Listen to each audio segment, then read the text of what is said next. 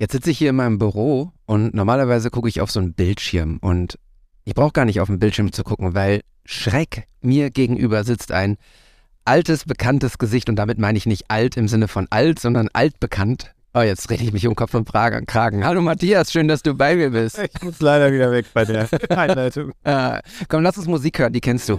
Ja, eigentlich auch als Geschichten erzählen. What's the story? Each shot uh, creating an energy that lead to a second shot. An image can be a word, it can be a sentence, it can be possibly a paragraph. What's the story?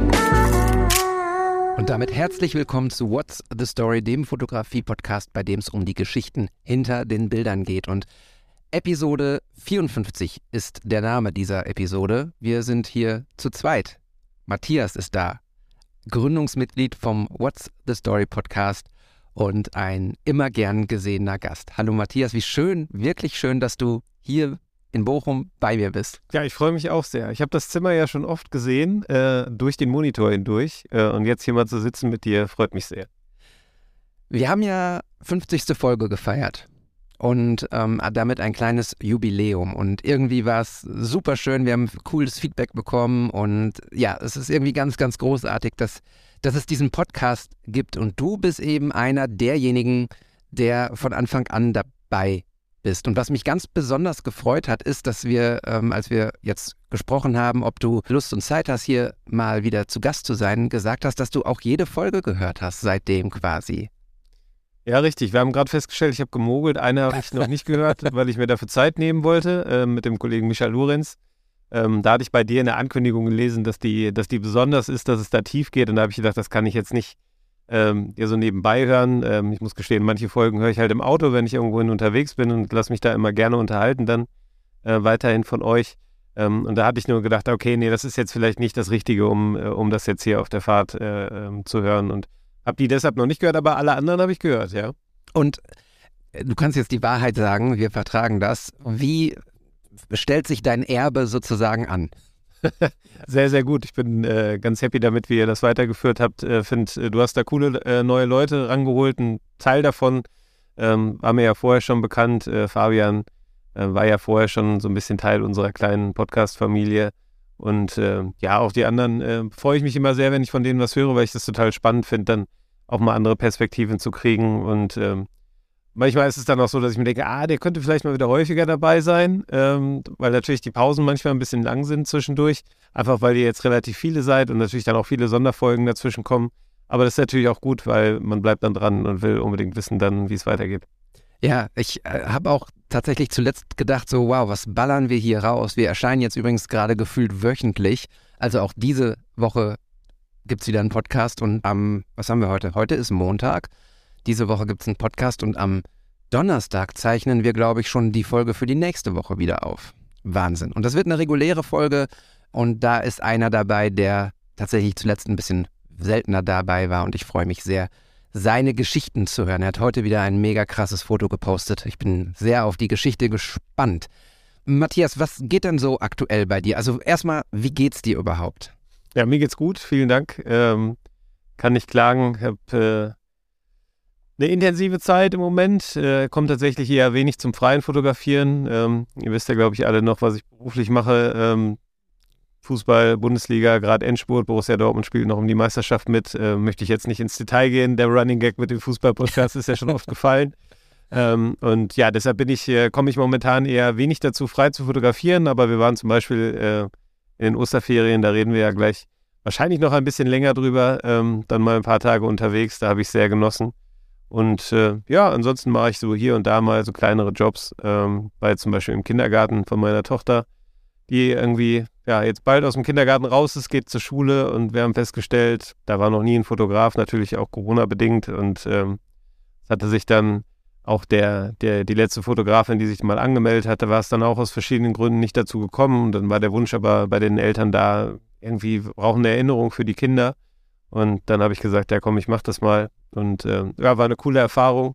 Also 38 Kinder hintereinander an so einem Vormittag äh, zu fotografieren, das Ganze dann nur noch zu bearbeiten. Ähm, da wusste ich dann hinterher auch, was ich gemacht habe in meiner Freizeit. Äh, aber es hat total Spaß gemacht. Äh, die Kinder kannten mich natürlich größtenteils auch schon und hatten Bock und hatten Laune und Ja, das war cool. Ich habe die jetzt auch am Wochenende nochmal fast alle gesehen, weil wir bei so einem Fußballcup dabei waren äh, von den Kindergärten bei uns in Frönnenberg. Und ähm, ja, ja, wir reden ja hier oft drüber oder ihr redet jetzt auch weiterhin drüber. Ähm, wie schön ist es, wenn man jemandem eine Freude damit machen kann, was man so tut. Und ähm, das Gefühl hatte ich definitiv bei den Bildern, dass ähm, da sehr, sehr viele mit happy waren. Und äh, das hat mich dann auch glücklich gemacht. Ja, super. Waren das denn äh, grundsätzlich so Bilder, Porträts oder war das so frei, hey, spielt mal, ich begleite euch, weil ich kann, wir haben gerade darüber gesprochen, wir sitzen hier in meinem Office, hier gibt es eine Leinwand, blau, weiß und schwarz. Und ähm, ich hatte heute die Aufgabe, Passfotos von den Jungs zu machen, weil der Reisepass läuft ab. Da brauchten wir ein paar Fotos und es war eine Herausforderung, sage ich mal, annähernde biometrische Fotos zu machen, weil wenn man sagt so, hey, dein Kopf ist schief, dann ist der plötzlich schief in die andere Richtung. Wenn man sagt, lach nicht, dann strecken sie dir die Zunge raus. Wie war das bei dir? Ja, ich habe gesagt, wenn ich das mache, dann mache ich das so, wie ich Fotos mache und dann ist es eher selten mit Leinwand und ähm, jetzt setz dich bitte mal auf den Stuhl und lächle in die Kamera. Da habe ich äh, wenig Freude dran. Äh, das hat sicherlich eine Berechtigung. Ich möchte da niemanden äh, dissen jetzt hier, aber ähm, das ist halt einfach nicht die Art und Weise, wie ich fotografiere. Und ich glaube, da äh, hätte ich auch nicht die gewünschten Ergebnisse durch erzielt. Ähm, ich habe das dann so gemacht, dass wir ähm, immer so in kleinen Gruppen, also die Kindergartengruppen selber sind ja dann immer noch so nach Jahrgängen irgendwie aufgeteilt und ähm, das waren dann immer so drei bis fünf Kinder. Ähm, und dann habe ich immer gesagt, ja komm, jetzt gehen mal alle Mäuse mit mir mit, alle Enten mit mir mit, alle Igel mit mir mit. Äh, und dann hatten die, wir hatten zum Glück gutes Wetter, das war ja auch nicht so richtig klar in den letzten Wochen, ähm, dass man mal zwischendurch Sonne hat. Ähm, wir hatten Glück mit dem Tag und dann sind die einfach zusammen mit mir rausgegangen auf den Spielplatz im Garten, haben da ein bisschen rumgetobt. Ich habe sie dann so gestellt, immer geguckt, dass äh, das mit dem Schatten, dem, mit der Sonne einigermaßen funktioniert hat. Und da war das, glaube ich, ein relativ spielerischer Umgang für die und relativ normal und wenig gestellt. Ähm, ich habe dann hinterher bei den, bei den letzten Gruppenfotos gemerkt, dass der ein oder andere dann jetzt aber auch mal fertig ist mit seinem Tag um die Mittagszeit. Ähm, da war die Lust dann nicht mehr ganz so gegeben bei dem einen oder anderen. Aber insgesamt ähm, habe ich, glaube ich oder hoffe ich, äh, recht natürliche Bilder von den Kindern eingefangen. Und ähm, ja, das, das war mein Ziel. Und ich bin zumindest mit den Fotos, die ich von meiner Tochter gemacht habe, an dem Tag sehr happy. Ja, ich, also wir reden ja häufig hier drüber, auch eigentlich sehr so im Bereich People-Fotografie und ich glaube, so die etwas älteren Semester, also von jugendlich über erwachsen bis hin zu noch älter, aber es gilt ja genau das, was, was wir da besprechen, auch eben für Kinder. Ne? Auch da können wir die Momente festhalten und jemandem eine Freude damit machen. Ähm, den Kindern vielleicht in dem Moment noch nicht, wobei es natürlich auch irgendwie schön ist, wenn, wenn Kinder dir jetzt schon Feedback geben und sagen, wie cool das Foto ist, so aber vor allem auch den Eltern eine, eine coole Erinnerung zu, zu schenken, dass ein bisschen mehr ist. Und auch hier möchte ich niemanden dissen oder zu nahe treten, aber ein bisschen besser als ein Handyfoto ich glaube, das äh, kriegen wir schon hin so, ne? Und deshalb schöne, schöne Geschichte. Schönes Wetter hatten wir jetzt ja ein paar Tage. Jetzt äh, ist es gerade heute nochmal trocken, morgen soll es wieder regnen. Ich könnte Sommer gebrauchen. Du hast äh, schöne, eine schöne Zeit hinter dich gebracht, gerade so in den Osterferien, ne? Da war das Wetter auf jeden Fall einigermaßen stabil, so was ich auf den Bildern gesehen habe. Ja, das stimmt. Da hatten wir Glück. Wir waren ähm, mit, dem, mit dem Camper auf Tour das erste Mal, hatten uns einen ähm, Campingvan geliehen und ähm, sind dann zu viert los über Holland, Belgien ähm, nach Frankreich rüber.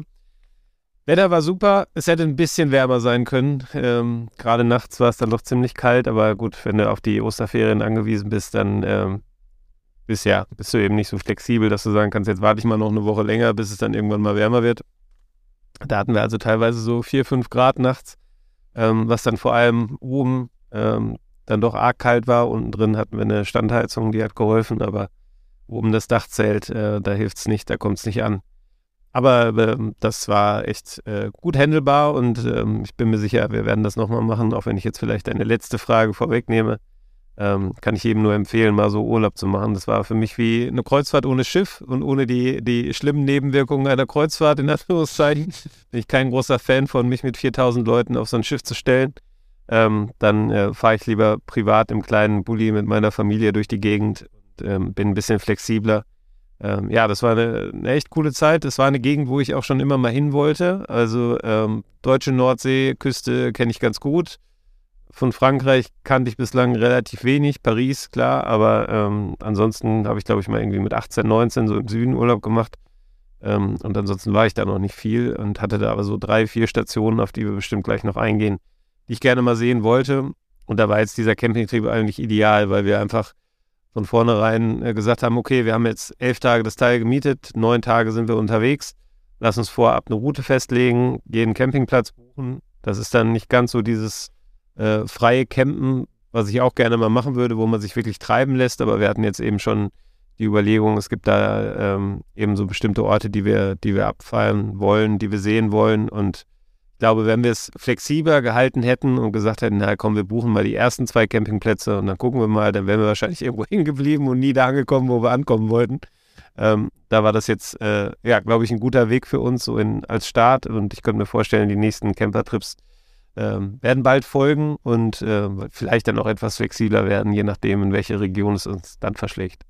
Ja, mega, total geil. Also du sprichst mit jemandem, dem gerade so die Augen leuchten. Wir haben ja auch zwei Wohn- äh, oder Reisemobil-Urlaube gemacht und einmal sind wir einen Monat quer durch Kroatien gefahren, von Nord nach Süd bis nach Dubrovnik runter und wieder zurück.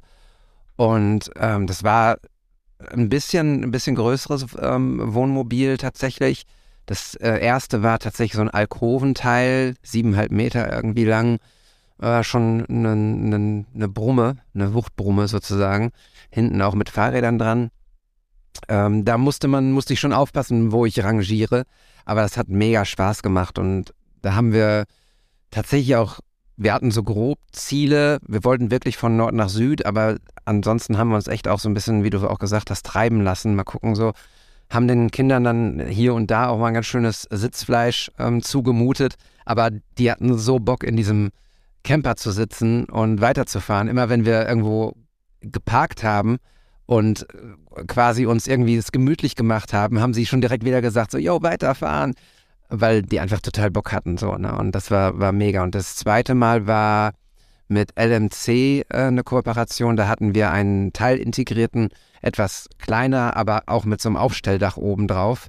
Also kein Bulli, sondern tatsächlich ein Reisemobil mit Aufstelldach. Das war auch ganz fantastisch. Und da sind wir einmal kreuz und quer durch Istrien in Kroatien gefahren und haben da aber auch wirklich dann immer mal länger an einem Ort äh, verweilt, weil es ist auch was Schönes, wenn du so einen Wohnwagen oder Wohnmobil hast und dann einfach drumherum auf deinem Campingplatz, wo du bist, so ein bisschen aufbauen kannst, so, ne, wo du dann irgendwie, dann kannst du deinen dein, dein Grill hinstellen oder ähm, eine Schaukel für die Kinder im Baum befestigen oder deine Hängematte mal ausgiebig auch nutzen und sowas. Ständig nur auf Tour zu sein, ist cool so. Man sieht einfach auch viel, aber es macht auch Spaß dann, wenn man, wenn man so mal fünf Tage irgendwie an einem Ort ist. Finde ich auf jeden Fall. Ja, also das war jetzt bei uns auch definitiv kein Erholungsurlaub, ja. muss ich sagen. Also das war eher Abenteuerurlaub oder Entdeckungsurlaub als Erholungsurlaub. Ähm, wir hatten zwar am Ende dann in Paris mal so zweieinhalb Tage, wo wir dann an einem Ort standen. Das war ja, ganz nett, dass du dann nicht jedes Mal direkt morgens dann wieder anfangen musstest, damit alles zusammenzupacken, alles zu verstauen und dann ähm, direkt aufzubrechen zum nächsten Ort. Ähm, aber das war jetzt einfach von Anfang an auch so, so angedacht, dass wir eben keinen kein Erholungstrip machen, sondern eine Entdeckungsreise. Und ähm, ja, also packen finde ich ist ja schon mal so das erste Stichwort, mit dem man sich dann auseinandersetzt. Ähm, wie gesagt, für uns war es eine Premiere. Und äh, wir hatten dann auch irgendwie noch eine, eine, eine Campingtoilette gemietet, äh, so, ein, so, ein, so, ein, so ein Chemieteil. Ja. Äh, und haben dann auch hinterher, als wir das dann zu Hause, als wir dann auf dem Hof standen bei uns und überlegt haben, was packen wir jetzt alles ein, wo können wir noch sparen, dann haben wir gedacht, okay, also wann würden wir das Ding benutzen? Eigentlich nie, weil wir stehen ja überall immer auf dem Campingplatz. Und unterwegs auf der Reise würden wir jetzt ja auch eher nicht am Straßenrand das Teil auspacken. Also flog das schon mal raus. Hat uns äh, viel Gepäck gespart, viel Fläche. Und ansonsten, ja, war es eigentlich auch immer eine coole, befreiende Art, ähm, sich so ein bisschen zu beschränken, was das Gepäck angeht. Und äh, ich habe mich tatsächlich auch bei meinem Kameraequipment ein bisschen beschränkt. äh, nur ein bisschen. Ich würde jetzt lügen, wenn ich sagen würde, ich habe fast alles zu Hause gelassen. Das wäre falsch. Lass mich raten. Du hattest auf jeden Fall die Drohne dabei. Du hattest deine Sony dabei. Ich bin ziemlich sicher, dass du die analoge auch dabei hattest. Ja, haben wir schon mal relativ viel. Ne? äh, genau. Wobei ich muss sagen, ich hatte nur eine Drohne dabei. Ich habe mir kurz vorher die Avatar geholt. Ähm, und äh, die habe ich zu Hause gelassen. Weil ich dann auch dachte, okay, du kannst einfach nicht jeden Tag, wenn du unterwegs bist, alles mitschleppen und du weißt nicht, wo stehst du, wie sicher ist das und ich hatte keinen Bock, dass mir die Hälfte aus einem Bulli geklaut wird. Ähm, deshalb war das schon mal ein Grund äh, für mich zu sagen, ich äh, lasse ein bisschen was zu Hause. Aber ja, ich hatte die Mini 2 dabei, ähm, auch mit den anderen beiden Kameras lag es so richtig. Ich habe nicht alle Objektive mitgeschleppt, da habe ich mich wirklich auf äh, zwei, drei, vielleicht waren es drei, ich weiß nicht mehr genau, aber ähm, 35, 50, ich glaube tatsächlich, das war's. Ich glaube, ich habe nur die beiden mitgenommen und ähm, das, das hat auch gut funktioniert. Ich habe nichts vermisst auf dem Trip. Ja, das ist ja der Trugschluss immer, ne? Man, man sitzt hier und äh, überlegt und sagt, ach komm, ey, das 23 nimmst du auch noch mit. Das irgendwie ein bisschen weiter wäre cool und vielleicht nehme ich es 85 auch noch mit oder das 70er oder was auch immer oder 70 200 oder so. Und am Ende, wenn man mal so den Koffer wieder auspackt und äh, sich das Equipment anguckt, dann stellt man fest, hast du nicht einmal benutzt. Ah, hast du angeguckt, aber nicht mitgenommen. Ja, also tatsächlich. Und das habe ich übrigens ja auch meinen Teilnehmern am, am Fotoworkshop auch gesagt. Wir hatten einen Call vorab, wo wir einmal so abgeklärt haben, was erwarten die, was erwarte ich, was ist so meine Idee. Und da habe ich halt auch gesagt, so ein Tipp an euch, reduziert euch. Also nimmt so wenig mit wie möglich. Das haben fast alle auch gemacht und auch ähm, lobend dann gesagt, gute Idee. Der Niklas hatte immer sein komplettes Equipment auf dem Rücken. Die Mamia hatte dabei den, die Drohne und alles Mögliche. Der, also der war wirklich vollgepackt bis oben hin. Muss jeder am Ende für sich auch entscheiden. Es war bei ihm nicht so, dass er nicht Sachen umsonst mitgeschleppt hat, denn ich glaube, er hat wirklich alles genutzt. Er ist sogar oben an der Monte Cristo Statue oder wie die auch immer heißt, die so über Lissabon thront, Drohne geflogen. Ich gesagt Ja, habe, das Foto übrigens. ja. Ich habe ihm aber gesagt, so Jung, ich will dich gleich wieder mit nach Hause nehmen. Ich will nicht, dass du jetzt hier irgendwie in Lissabon äh, abgeführt wirst. Und dann sagt er ja, nee, okay, okay, okay. Und war irgendwie dann plötzlich verschwunden und ich hörte nur. Ja. Gut. Am Ende, die Bilder sind geil und es ist nichts passiert. Du weißt ja selber, ich bin da eher immer irgendwie der Schisser.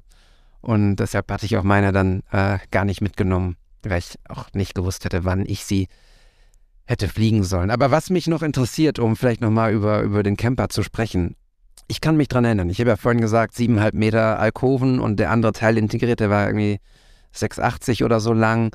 Und da ist dann irgendwie auch viel drin in dem Wagen. Und ziemlich sicher beim zweiten Trip waren wir ganz, ganz sicher überladen.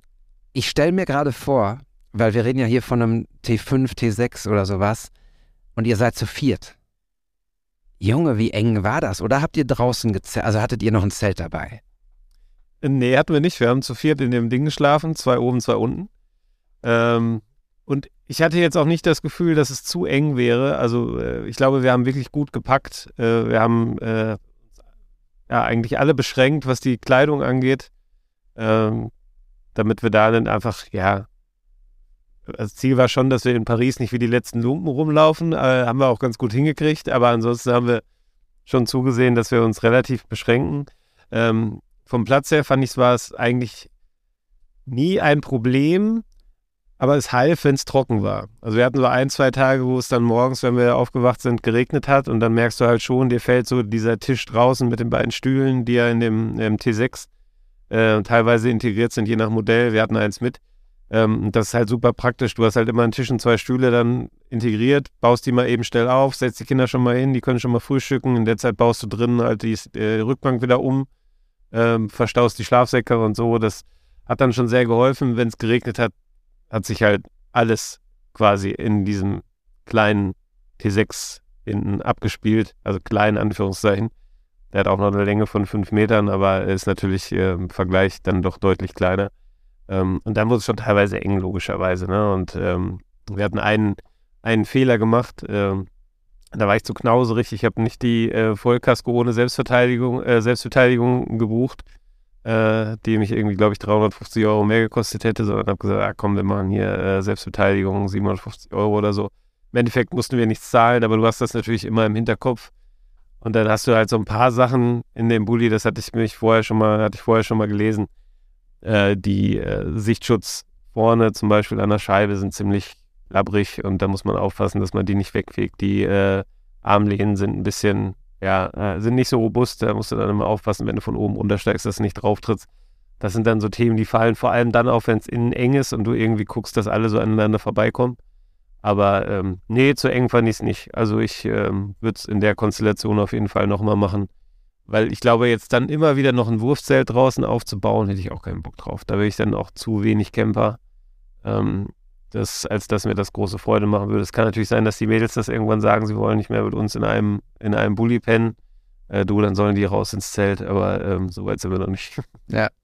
Ja, mega. Ich, ich fühle das alles sehr und ich freue mich jetzt schon. Wir werden im Juli wieder nach Sres gehen, auf die Insel in, in Kroatien und da campen wir halt. Wir fahren mit unserem Passat dahin. Da wird bis oben hin vollgepackt, Dachbox drauf, Fahrräder hinten dran und oben drauf und ja, dann bauen wir unser großes Zelt auf und dann findet das Leben tatsächlich komplett draußen statt. Ne? Das ist einfach so, so, so schön, wenn du morgens das Zelt aufmachst. Äh, übrigens hört sich das Zelt aufmachen genauso an wie der Drohnenstart offensichtlich. Naja, egal. Ja, und es ist, ist einfach cool, wenn die Kinder dann, die sind den ganzen Tag draußen. So in der Natur zu sein und, und irgendwie auch, ähm, keine Ahnung, in Kroatien hatten wir letztes Jahr einen Skorpion vorne im Zelt, so, ne? Das ist jetzt nicht. Ja, aber es ist irgendwie so, weißt du, ich finde das cool, um den Kindern dann auch das nahe zu bringen, so, dass wir uns gerade in, in, in dem Zuhause der, der Tiere aufhalten und nicht andersrum. Die sind nicht bei uns, sondern wir sind mitten in einem Wald, wo es halt nun mal Schlangen und Skorpione gibt. Ist jetzt nicht cool, wenn der da irgendwie sitzt und du von dem äh, gestochen wirst. Das macht er aber natürlich nicht, um dich zu ärgern, sondern eben, weil du dann da bist, ne? Und das den Kindern das so, so zu vermitteln und zu sagen, hey, die gibt es hier, ihr müsst ein bisschen aufpassen, aber es ist nichts Schlimmes, wir kriegen das schon hin, dann finde ich, ist es eine, auch eine schöne Botschaft sozusagen, ne? Weil, ja, hier in Bochum haben wir keine Skorpione. Ja, in Fronnenberg auch nicht. Anderes Getier schon, da sind sie ein bisschen an der Natur auch. Ähm, aber das hatten wir jetzt auch ähm, jetzt logischerweise in weder in Holland, Belgien noch in Frankreich. nee, da gibt es auch keine Skorpione. Bestimmt. Ja, voll cool. Du hast natürlich auch äh, die Kamera angesprochen und wir haben gesagt, wir wollen mal so ein bisschen über deine Bilder da sprechen, weil wir sind ja der Podcast mit den Geschichten hinter den Bildern. Aber ich möchte vorab eine Sache noch anmerken, dass ich so unfassbar krass finde, wie übergroß deine Schritte sind, so von, von damals, als wir angefangen haben mit dem Podcast währenddessen und jetzt, was du für ein Zeug ablieferst, das ist einfach ganz, ganz, ganz große Klasse. Ich finde, gefühlt von Halbjahr zu Halbjahr kommen noch geilere Bilder und es sind immer so Fotos, die dann in meinen Feed reinkommen, wo ich denke so, wow, krass, wer hat das gemacht? Ach, der Matthias, ja klar, natürlich. Also echt, ich finde es ganz, ganz, ganz krass und ganz toll, wie sich deine Fotografie und deine Skills und dein Level irgendwie wie immer weiterentwickelt und da sehe ich auch echt noch noch kein Ende irgendwie, äh, weil, weil du offensichtlich immer noch nicht fertig bist mit, mit noch geiler werden. Also sowohl was, was People angeht, als auch was, was so Street angeht. Dein Blick für, für Momente, aber auch dein Blick für Farben, für Licht, für, für Schatten, für Street. Also ja, das ist jetzt ein sehr langes, aber ein sehr ernst und lieb gemeintes äh, Kompliment. Ich finde es einfach mega krass, deine Entwicklung zu sehen. Und ganz kurz möchte ich da ein Bild vorwegnehmen. Ich meine, wir hätten hier im Podcast auch drüber gesprochen. Ich meine, in, in Episode 50 mit dem Olli. Die Fotos, die du gemacht hast, äh, und jetzt sind wir bei deinem Trip schon am Ende, aber ähm, vielleicht können wir damit auch starten. Die Fotos, die du gemacht hast in Paris in, in Schwarz-Weiß, äh, mit deiner Tochter, die vorm Eiffelturm springt, Leute, die in, mit Regenschirmen durch Paris rennen, wo der Regenschirm irgendwie aufgibt und nach hinten durchklappt, die irgendwie über einen großen Platz rennen im Regen, wo so ein Kind mit Kapitänsmütze im Gesicht irgendwie in deine Kamera guckt und gigantische, geile Bilder, super Storytelling. Das könnte auch irgendwie so 70er, 60er Jahre Vibe, die größten, der größten Fotografen in ihren Fotobüchern sein. Ich finde es ganz, ganz, ganz große Klasse. Ja, wow, vielen Dank. Das ist ja ein bisschen sprachlos. Äh, ob der vielen äh, sehr lieben äh, und tollen Worte. Äh, echt, ja, vielen Dank. Äh, fällt mir jetzt gerade schwer, den, den äh, Bogen zu finden. jetzt muss ich aufpassen, dass ich hier beim Mikrofon bleibe. ähm, Ja, also wenn wir mal auf die, auf die Bilderserie da zum Schluss äh, kommen, äh, da kann ich gerne was drüber erzählen, weil die ähm, ja mir auch, also die sind auch echt besonders für mich, muss ich sagen. Ähm, das äh, war ein ganz toller Tag. Ähm, mein Geburtstag übrigens, die sind an meinem Geburtstag erschienen, äh, entstanden. Ähm, und äh, wir waren an dem Tag in einer Fotoausstellung, hatte ich äh, von meiner Frau geschenkt bekommen, von Elliot Irwit. Von dem habe ich zu Hause auch ein Fotoband bei mir auf dem äh, Couchtisch liegen. Ähm, und er hat ein ganz, ganz berühmtes Foto vom Eiffelturm gemacht. Ähm, da drauf sieht man ähm, ja einen Tänzer, der, der so breitbeinig hochspringt. Ähm, und ansonsten ist der Platz äh, relativ leer gefegt. Man sieht hinten aber noch ja, so ein Pärchen, wenn ich das richtig jetzt mir vor Augen führe. Ich habe es jetzt gerade nicht auf dem Display, weil ich hier äh, die Fotos äh, von mir drauf habe, da gleich darüber zu erzählen. Naja, sieht man auf jeden Fall ähm, dann noch Menschen laufen mit, mit einem umgeklappten Regenschirm. Und ähm, das war unser äh, letzter voller Tag in Paris und wir haben dann gedacht, na, was, wir waren jetzt eigentlich schon überall, was wir uns so vorab überlegt haben, wollen wir vielleicht nochmal zum Eiffelturm ähm, und dann äh, da auf den äh, Trocadero äh, den Blick mag ich eigentlich sehr. Ähm, ist immer relativ voll da. Ähm, aber ich habe gedacht, ach komm, wir fahren da nochmal hin. Sind jetzt sowieso hier gerade auf der, auf der Metrolinie und fahren dann von da, laufen wir dann zurück zum Bahnhof und fahren zurück zum Campingplatz. Und ähm, ja, wir steigen halt aus der, aus der Metrostation aus, es ist blauer Himmel. Und ähm, da habe ich so da mit meiner Tochter überlegt, mit der größeren, ähm, ja, lass uns doch mal irgendwie versuchen, das Bild nachzustellen, was wir da vorhin gesehen haben. Und dann ähm, sprang sie da so ein bisschen rum. Die Kleine hat dann auch mitgemacht. Also ich habe die dann immer so abwechselnd fotografiert. Und äh, meine Frau hatte es schon irgendwie kommen sehen. Ich war halt relativ auf die beiden und die, auf die richtige Perspektive irgendwie konzentriert. Hatte es schon kommen sehen, dass irgendwie was anrollte an Unwetter, weil auf einmal war halt kein blauer Himmel mehr, sondern es war wirklich von jetzt auf gleich, als hätte jemand den Lichtschalter umgelegt. Wurde es dunkel und ähm, es zog ein richtig heftiger Sturm auf. Also äh, so einen Umschwung in kürzester Zeit habe ich selten erlebt und der Platz war halt vorher komplett voll. Dann kam dieser Wolkenbruch, die Schirme klappten um. Äh, Menschen rannten wirklich panisch schreiend. Also das war dann auch für einen Moment lang nicht so lustig, weil meine Kleine dann auch richtig äh, Schiss bekommen hat. Einfach weniger durch das Wetter als durch die Reaktion der Leute, die dann ja wirklich kreischend weggelaufen sind. Äh, völlig irre. Alle haben irgendwie versucht, sich einen Spot zu suchen, wo sie halbwegs trocken dann stehen können. Ähm, ganz viele sind auch einfach die U-Bahn-Schichte, also in die, in die U-Bahn-Station runtergelaufen. Ja, und ich hatte halt die Kamera in der Hand, weil ich ja gerade meine Tochter fotografiert habe, wie sie da, wie sie da rumspringt und ähm, habe dann diese Bilder gemacht, ähm, als wir dann ein Plätzchen gefunden hatten, wo wir uns unterstellen konnten.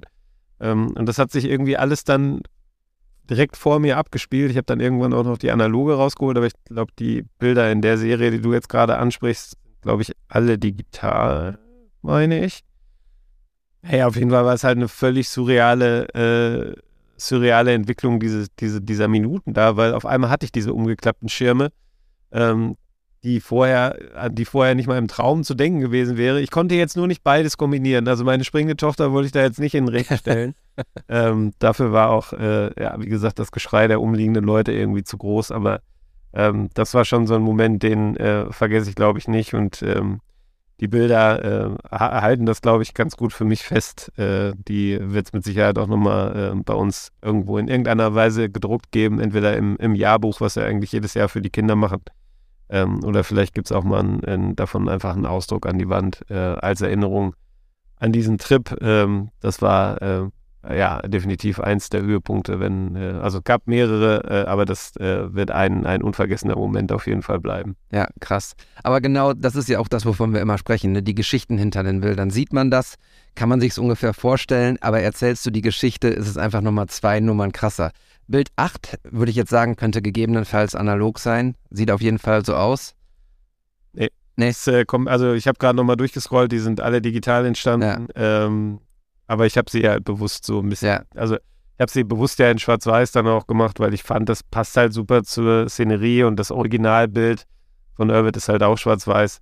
Ähm, ich finde, das passt dann einfach in dem Fall gut. Ähm, du kannst damit ja auch immer so ein bisschen noch korrigieren, äh, wenn, wenn nicht alles passt, sage ich mal. Ähm, und ähm, genau, ich habe es relativ körnig halt bearbeitet, ja. ähm, weil ich das einfach äh, zu, zur Szenerie passend finde und weil das aktuell eh so meinem Edit-Style entspricht relativ äh, grobkörnig da zu sein. Ähm, genau. Es gibt aber auch ein paar Bilder davon, äh, die ich analog gemacht habe. Äh, vor allem dann immer vom Eiffelturm und von dem leeren Platz davor. Weniger Ja. von den Menschen, die da rumrennen. die Ja. waren dann nämlich schon weg, als ich dann irgendwann, die, als sich die Gemüter beruhigt hatten und ich mal die analoge auspacken konnte, ähm, da waren die Leute, hatten sich schon alle in Sicherheit gebracht. Fabian hat übrigens hier drunter kommentiert, die Bilder sind der Wahnsinn, wirklich krass, was du in den letzten Monaten für einen Sprung mit deinen Fotos gemacht hast, ganz neues Level. Mal auf. Ja. Gut, es ist so, dass das offensichtlich auffällt. Also Gratulation echt nochmal dazu. Du hast einen Guide gemacht von deiner Reise, ne? Das ist tatsächlich auch der einzige Guide, den du in deinem Profil hast. Das heißt also, wenn die Leute auf Matthias Dersch Fotografie gehen, dann werden sie das unter Guide. Übrigens eine total unterschätzte Rubrik bei Instagram. Ich habe jetzt gerade einen Guide für den Lissabon-Workshop gemacht und die meisten Leute kannten das nicht, dass es das gibt. Also äh, es redet auch niemand drüber, aber es ist so eine schöne, schöne Funktion irgendwie. Das würde ich gerne hier nochmal als kleine Inspiration mitgeben. Guckt euch mal die Guides an, also bei Matthias auf jeden Fall. Und wenn ihr Bock habt, guckt nochmal bei mir, Rohpoet unter den Guides vorbei. Das ist wirklich ganz, ganz cool. Ich Da nutze das ja, wenn ich da kurz dazwischen Ja. gehen kann, auch hier nur ansatzweise aus. Also ich habe ja da lediglich die Posts quasi zusammengefasst und die Stationen benannt. Du kannst ja auch noch zu jeder Station im Grunde einen Text schreiben. Ähm, ich hatte auch schon mal ein, zwei andere ähm, Guides, die habe ich aber archiviert oder gelöscht, weiß ich gar nicht mehr genau. Ähm, wo es teilweise um Inspiration und so ging. Da gab es dann manche Beiträge nicht mehr, weil die wiederum archiviert wurden. Deshalb habe ich da mal aufgeräumt ähm, bei so einer großen Aufräumaktion. Und ähm, nee, ich finde das auch echt cool. Ich glaube, ich werde das auch in Zukunft häufiger machen, weil du ja eben nicht nur deine eigenen Beiträge reinpacken kannst, sondern auch andere. Äh, finde für den Workshop von euch ist das ja wunderbar, dass du einfach mal wirklich sehen kannst, äh, was haben die anderen da so gemacht, ohne dass du dich durch jedes einzelne Profil dann klickst und erst suchen musst. Da hast du es gebündelt. Ist schon eine coole Funktion und ich ähm, habe gedacht, komm, das ist ähm, irgendwie ganz schön, auch für uns, dann ähm, geht es nicht so verloren, mal wirklich jede Station in einen Post zu packen, zu benennen, dass wir es auch nochmal so nacherleben, ähm, wie die Reise so war, ähm, weil natürlich wahnsinnig viele Bilder entstanden sind. Vielleicht da nochmal ganz kurz an eure letzte Folge anknüpft. Ich glaube, der Fabian hatte es gesagt, ähm, dass er irgendwann so einen Moment hatte, äh, ich glaube am vierten Tag, wo er gedacht hat, boah, ich muss mich jetzt einfach mal zehn Minuten hinsetzen, das wird mir gerade zu viel. Ähm, das ist ja auch immer so die Krux, finde ich, wenn du dann im Urlaub bist, an geilen Orten bist, äh, wo du auch schon lange da sein wolltest, die willst du dann natürlich einerseits genießen, du willst mit deiner Familie Zeit haben, du willst ähm, ja durchatmen, zur Ruhe kommen. Auf der anderen Seite willst du dir die Situation aber ja auch nicht verstreichen lassen und keine Bilder machen. Und ich finde, wenn du dann auch noch Drohne, Digital und Analogkamera dabei hast, verzettelst du dich auch gerne mal und du, es ist dann schon also ich muss mich da selber manchmal bremsen und dann sagen, okay, du hast jetzt hier gerade digitale Fotos gemacht, du musst jetzt nicht noch die analoge wieder auspacken. Und nein, die Drohne kann jetzt auch mal am Boden bleiben. Es ist immer so zweischneidiges Schwert. Ich finde, auf der einen Seite will ich die Gelegenheit, die sich ergeben, nutzen, weil so oft kommen die nicht. Auf der anderen Seite ähm, ist es auch manchmal einfach dann stressig, wenn man sie nutzen will. Äh, da muss, glaube ich, jeder für sich so ein Mittelmaß finden. Ich, äh, finden. ich glaube, ich habe es bei diesem Trip jetzt wirklich gefunden. Also das war eine schöne Mischung. Ähm, ich habe mich zu keinem Zeitpunkt irgendwie genötigt gefühlt, jetzt Bilder machen zu müssen, weil es gerade so ein geiler Spot ist, sondern es war eigentlich relativ natürlich, äh, wie das dann alles kam. Äh, einen, einen Spot musste ich leider auslassen, da erzähle ich gleich gerne noch was drüber, wenn wir zu kommen. Kleiner äh, Spoiler nochmal vorweg. ähm, äh, hat mit der Drohne zu tun. Äh, aber das, äh, das wollte ich kurz noch anbringen, weil da musste ich sehr, äh, da, habe ich sehr zustimmend genickt während der Autofahrt, als Fabian das erzählt hat, weil das kann ich komplett nachvollziehen. Ähm, und ich kann aber auf der anderen Seite auch total nachvollziehen, dass man natürlich gerade jetzt bei so einem Workshop von euch, wo es dann vier Tage nur um Fotografie geht, natürlich auch jede Minute auskosten will. Und ähm, ja, wahrscheinlich hätte ich dann da auch äh, abends nicht in den Schlaf finden wollen, weil ich gedacht, jetzt müssen wir auch mal nach Lissabon bei Nacht und weiß ich nicht was. Also einfach weil du bist dann an so einem tollen Ort und dann willst du es auch nutzen. Ja, total. Also wir haben jetzt gerade tatsächlich über, über Paris gesprochen. Wir machen ja im September, 14. bis 17. September, den zweiten Workshop. Nähere Infos folgen da diese Woche vielleicht noch oder spätestens kommende Woche. Und wir haben auch darüber gesprochen, so vielleicht einen fünften Tag dazu zu nehmen. Aber ehrlich gesagt waren sowohl alle Teilnehmer als auch die Models, als auch Fabian und ich am Ende so in den Fritten. Also geflasht von, von Lissabon, aber auch wir sind da echt super viel gelaufen. Ähm, wir haben total krasse Eindrücke gesammelt und tatsächlich und genauso wie du sagst, wir haben da aber auch überhaupt nicht die Mischung gehabt, sondern wir haben uns nur auf Fotografie konzentriert. Das heißt also, es gab nicht mal den Moment, wo wir gesagt haben, komm jetzt laufen wir einfach mal hierher und gucken, wie geil das ist so. Das haben wir alles durch die durch den Sucher entdeckt und das ist auch cool und das war ja auch der Job und der Auftrag und ja die Aufgabenstellung sozusagen. Ne? Also jeder hat ja irgendwie auch was lernen wollen und hat auch was gelernt. Ich merke, dass ich Lissabon tatsächlich jetzt einmal vor, vor ein paar Jahren bei einem Job ähm, nur ganz kurz gesehen habe. Was mir total in Erinnerung geblieben ist, ist einfach, dass ich dieses Gefühl haben wollte, nochmal hinzufliegen.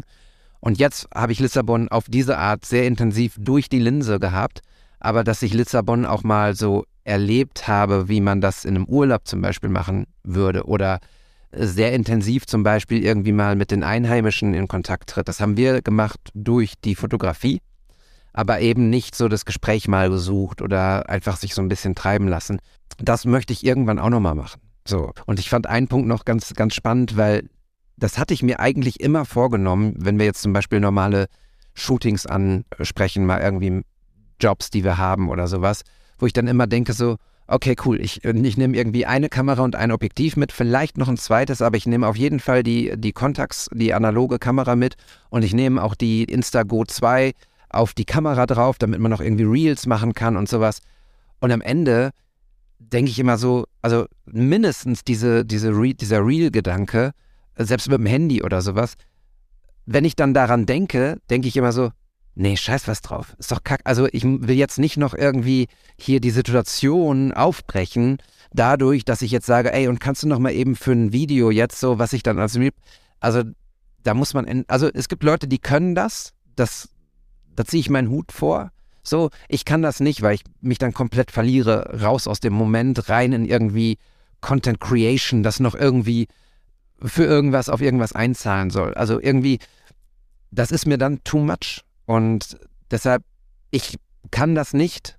Ich habe immer die Analoge auch dabei und häufig packe ich sie gar nicht aus, weil ich gar nicht dran denke.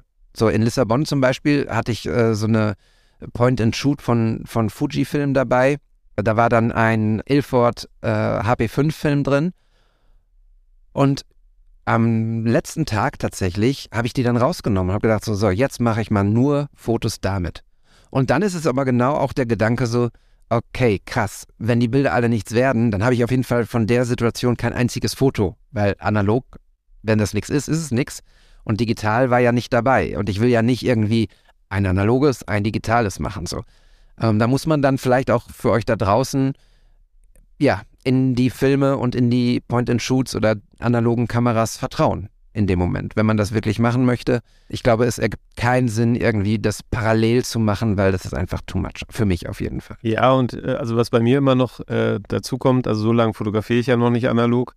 Ähm, du musst dich einfach an, die, an den Ausschuss gewöhnen. Also ähm, glaube, da kann sich auch niemand von freisprechen. Äh, wahrscheinlich werden die wenigsten es schaffen, bei einem 36er-Film hinterher 36 Aufnahmen zu haben, wo den, also wo es passt. Äh, ich war jetzt mit der Ausbeute, ich glaube, ich habe neun Filme, also echt viel, äh, jetzt auf dem Trip wegfotografiert. Äh, wobei, ja, da war noch eine Hochzeit dabei von Freunden. Äh, also lass es mal vielleicht sechseinhalb Filme gewesen sein. Ähm, ich war echt happy damit, weil ich habe ähm, dann eben keine Point-and-Shoot gehabt, sondern ähm, ich habe ja eine Contax äh, 139Q. Mal überlegen, wo das Q hinkommt, aber ich glaube, so ist es richtig. äh, mit so einem kleinen 45 mm Pancake-Objektiv. Ähm, Finde ich, ist eine, äh, ein sehr nice Setup, weil es so klein ist. Das, was mich bei der Sony immer stört, äh, dass die halt so groß ist. Äh, ich habe jetzt äh, heute hier das 50 mm von Sigma drauf. Das ist halt auch einfach ein Knüppel.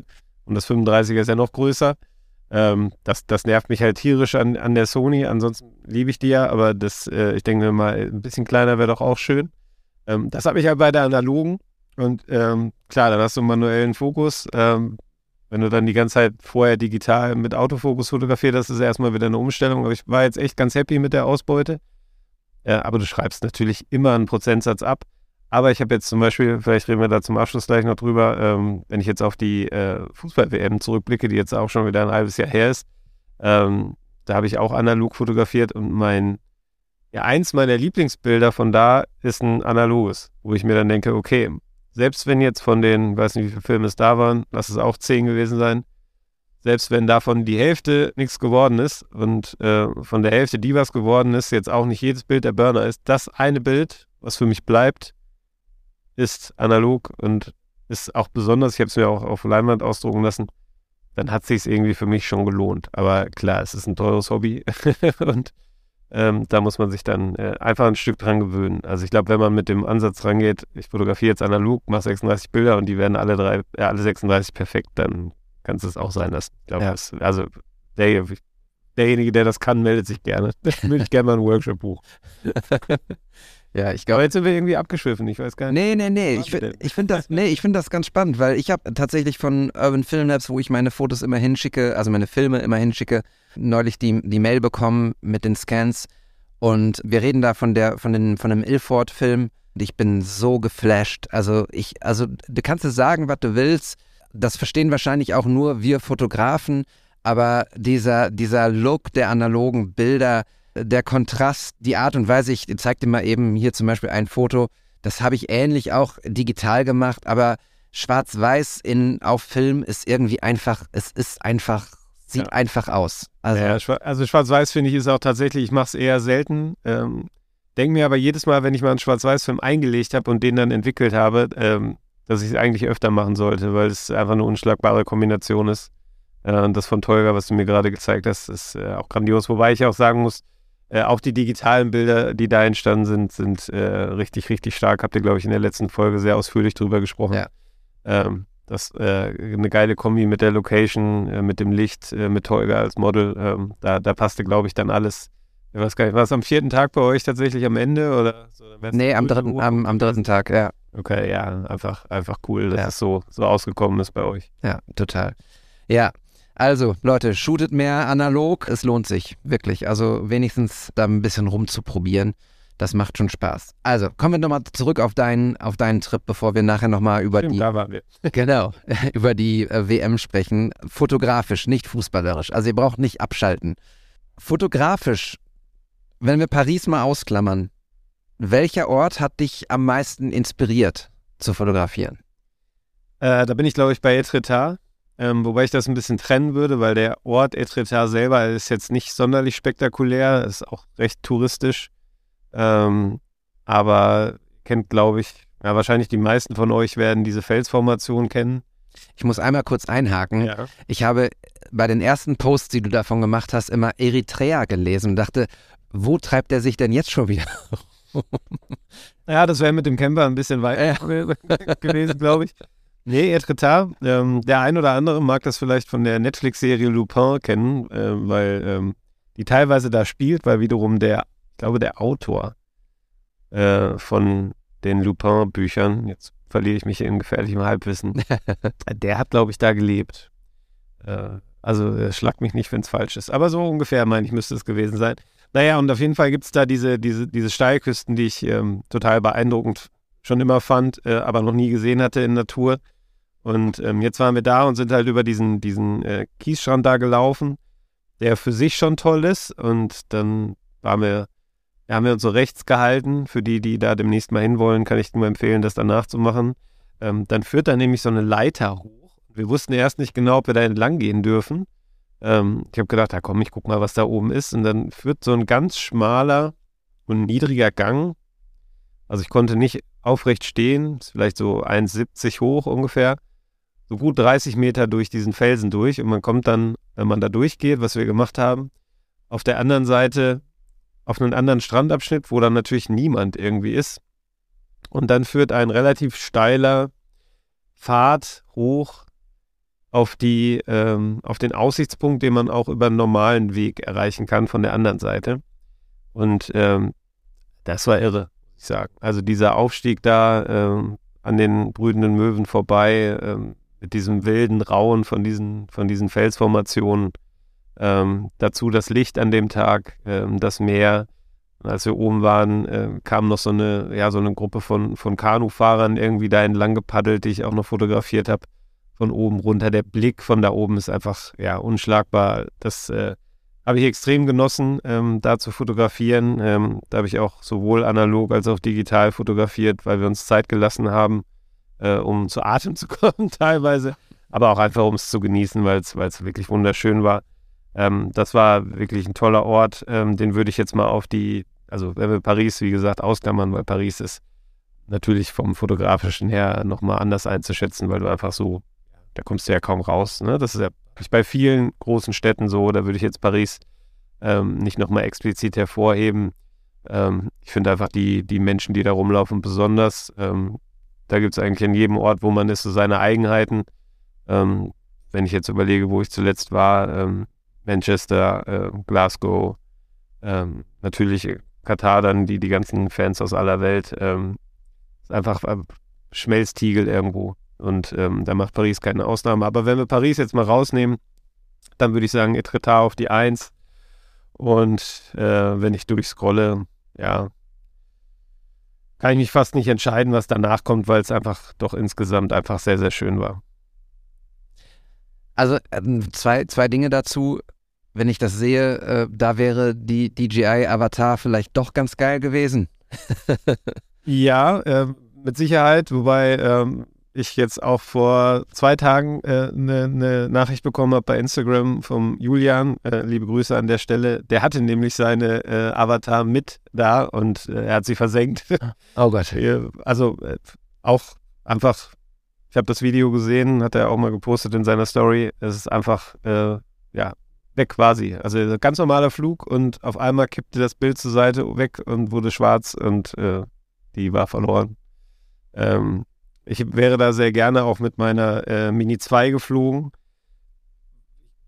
Glaube, ich hätte mich sogar getraut. Äh, ich bin da ja auch ähnlich wie du und äh, sehr äh, vorsichtig veranlagt. Ähm, wobei ich festgestellt habe, dass in Frankreich ähm, das offenbar nicht so eng gesehen wird, weil bei Le Mans Saint-Michel, wo wir eben auch waren, ähm, ja, also da gingen reihenweise Drohnen in die Luft und äh, die Polizei stand direkt daneben und hat sich nicht dran geschert. Also ähm, da wäre ich sehr gerne geflogen, aber ähm, wie auch schon in Etretat, meine Drohne war da leider nicht mehr flugfähig. Ähm, zwar bei dem Post davor, Le Petit Dal, ich hoffe, ich spreche das richtig aus. Äh, ganz toller kleiner Ort, den wir nicht auf der Liste hatten, aber wir haben irgendwie gedacht, komm, was haben wir vor auf der Strecke? Ähm, ah ja, da wollen wir landen. Ach guck, dann gucken wir auch nochmal da in das Dorf. Liegt auf der Strecke, vielleicht finden wir da eine kleine Bäckerei, können uns Croissants kaufen und an den Strand setzen. Ähm, da waren wir dann auf äh, Le Petit Dal gestoßen. Und ähm, da hatte ich die Drohne dann in der Luft, habe unseren Camper so ein bisschen aus der Luft fotografi äh, fotografiert, habe ein Video gedreht, bin ein bisschen aufs Meer raus. Da sind ähnliche Felsformationen. Und ähm, ja, bei der Landung neben der Kaimauer habe ich das Ding dann runterkommen lassen. Eigentlich eine wirklich, also eine 0815-Situation, wie sie bei jedem Drohnenflug passiert, wo nichts passieren kann. Und dann habe ich irgendwie im Augenwinkel meine Kinder anlaufen sehen. Und äh, bin an die, an die Joysticks gekommen und habe die Drohne halt einfach gegen die ein Meter entfernte Mauer gesetzt. Hi. Und dann äh, war es jetzt kein gravierender Schaden, aber die Propeller waren halt kaputt. Okay. Und ähm, flog, die flog dann nicht mehr. Und ähm, ich hatte zwar Ersatzpropeller dabei, aber nur ein Paar für die betreffende Seite und die waren halt beide kaputt. Und ähm, ja, man sollte nicht ausprobieren, die falschen äh, Propeller dran zu machen. Dann sieht es nämlich ganz wüst aus. Da kann die auch mal richtig kaputt gehen. Deshalb musste sie dann leider sowohl in Etretat als auch in äh, Le Mans Saint-Michel am Boden bleiben. Das äh, tat mir ein bisschen weh in dem Moment. ja, das glaube ich. Das glaube ich. Wenn man so durchscrollt durch die Stationen in deinem Guide, egal ob es jetzt dann Belgien ist oder hm, die Niederlande, was ich auffallend finde, und das ist auch das, was ich noch dazu sagen wollte, zu, zu deiner Bilderstrecke oder zu deinen Fotos und auch zu diesem Anknüpfungspunkt große Städte und die sind eh alle irgendwie, da kommt man nicht raus aus dem Fotografieren sozusagen. Du kannst Menschen ja überall fotografieren und überall entstehen tolle Momente und tolle Fotos irgendwie. Und das finde ich, sieht man in deinem Guide in fast jeder Station. Also natürlich sind es dann ab und zu mal deine, deine Kinder und deine Frau, die in Anführungsstrichen herhalten müssen, um, um äh, so eine Art People-Fotografie zu haben. Aber ich finde, du hast in fast jeder Station auch ganz wunderbare Fotos von den Menschen vor Ort. Also sei es irgendwie ähm, zwei Frauen, die an so einer Kracht sitzen, sei es zwei Leute, die in Sonnenstühlen irgendwie an so einem Strand äh, die, die Sonne anbeten, die Angler in, in Anglerkluft in, lass mal gucken, wo war das? I don't know, hatte ich gerade Ich, ihr, werdet nicht, ihr werdet nicht wollen, dass ich hier Sachen auf Französisch ausspreche. Tu es trotzdem. Voleux le rose. Hast du dir aber auch den schönsten Namen ausgesucht. Ja. Voiles le roses. so.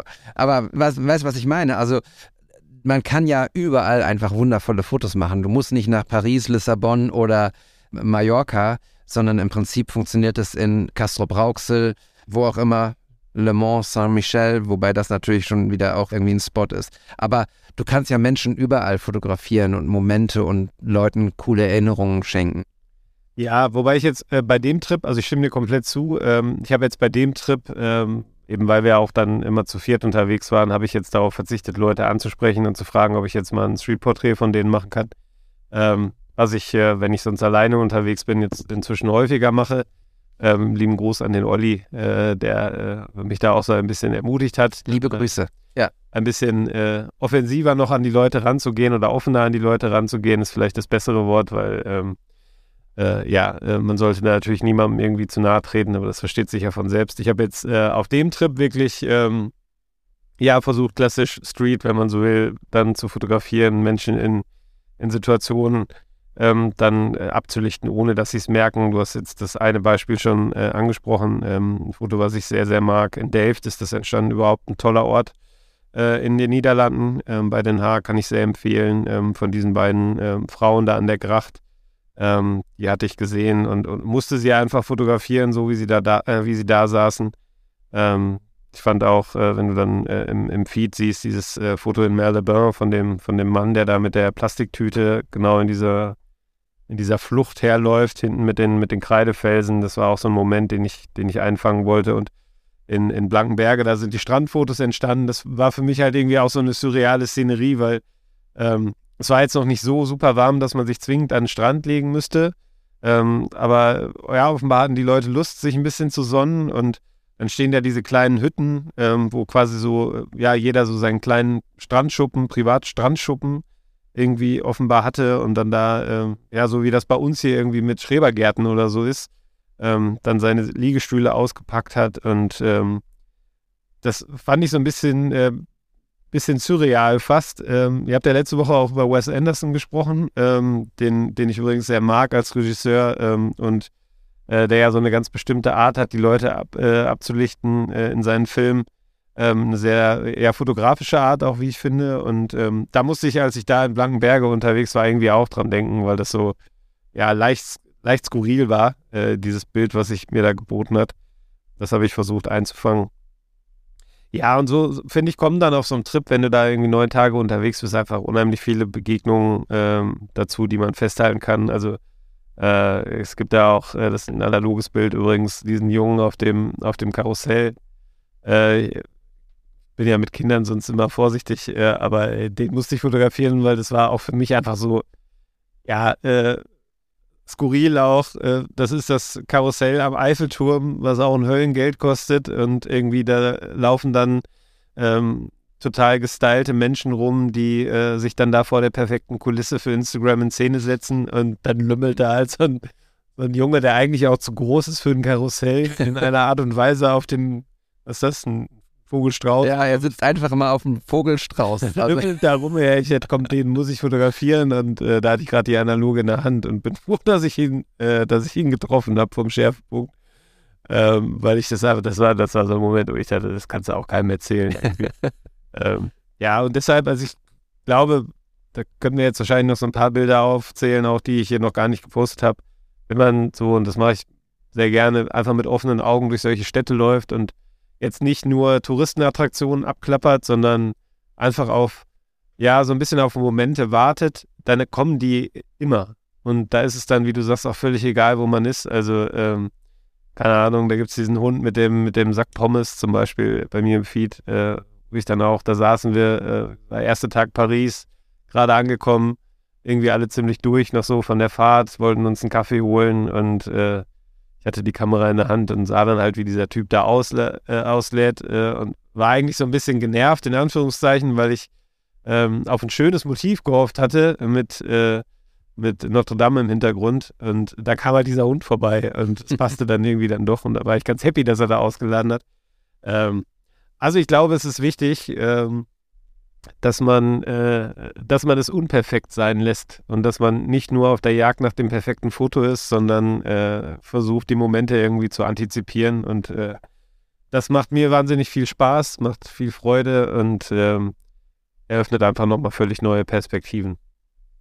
Was ich ganz schön finde, welche Geschichte irgendwie wiedergekommen ist bei dir in Paris, ist, ich weiß gar nicht, ich habe es gerade versucht herauszufinden, in welcher Episode wir das besprochen haben, aber äh, das war auf jeden Fall in einer Zeit, in der du die Q2 zu, mh, zur Hand hattest als, als Leihgabe. Und da hast du ein Foto gemacht vor dem Café des Musées. Auch hier wieder, sorry äh, für mein Französisch. Von Ich bin dir sehr dankbar, dass du das hier übernimmst mit französischen Namen, da muss ich das nicht machen.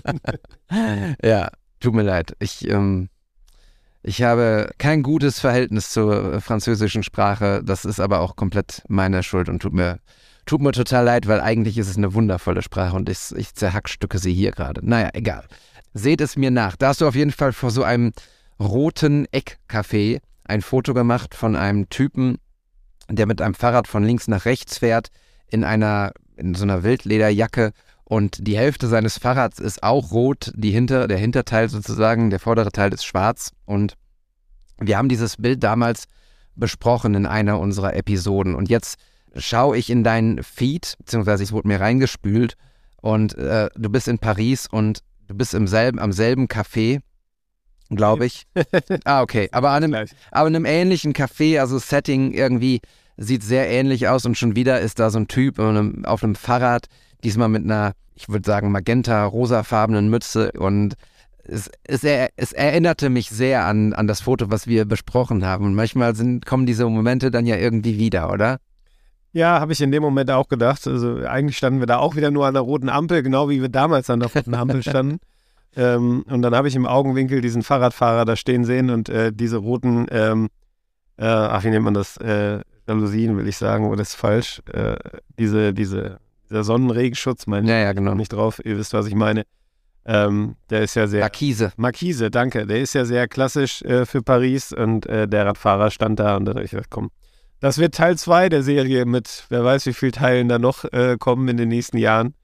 Ähm, wahrscheinlich werde ich jetzt beim nächsten Paris-Trip äh, gezielter darauf achten, äh, damit die Serie fortgesetzt wird. Aber Aber das ist lustig, weil auch das haben wir in dem Workshop und ich glaube, wir haben es hier im Podcast ja auch besprochen, ist so, wenn man einmal so ein Motiv irgendwie äh, sich darauf fokussiert hat oder irgendwie das in, im, im Kopf ist, so, ne, dann achtet man halt drauf. Man ist sensibilisiert irgendwie darauf. Wir haben damals, äh, damals sage ich schon, bei dem Workshop in Lissabon halt den Teilnehmern als erste Aufgabenstellung an einem Anreisetag gesagt, unter anderem fotografiert was Rotes. Und fortan war das irgendwie so ein geflügeltes Wort äh, jeden Tag irgendwie, ey, da ist was Rotes, weil am ersten Moment, also an dem Tag, als wir diese Challenge hatten, haben alle gesagt, boah, es war so schwer und wir haben nichts Rotes gefunden.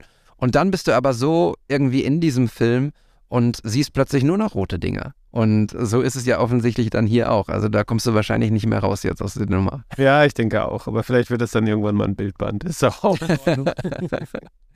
Ja, auf jeden Fall ähm, ganz, ganz große, ganz, ganz große und schöne Fotos. Ich finde, ähm, es hat ja auch nicht jedes Bild in deinem Feed äh, es in den Guide geschafft. Das heißt also, bitte scrollt auch einfach mal durch den Feed von Matthias, guckt euch die Bilder an, äh, nehmt euch einen Moment Zeit und ja, genießt die Fotos, genießt die Geschichten dahinter, stellt euch vor, was, was dort war, was passiert ist.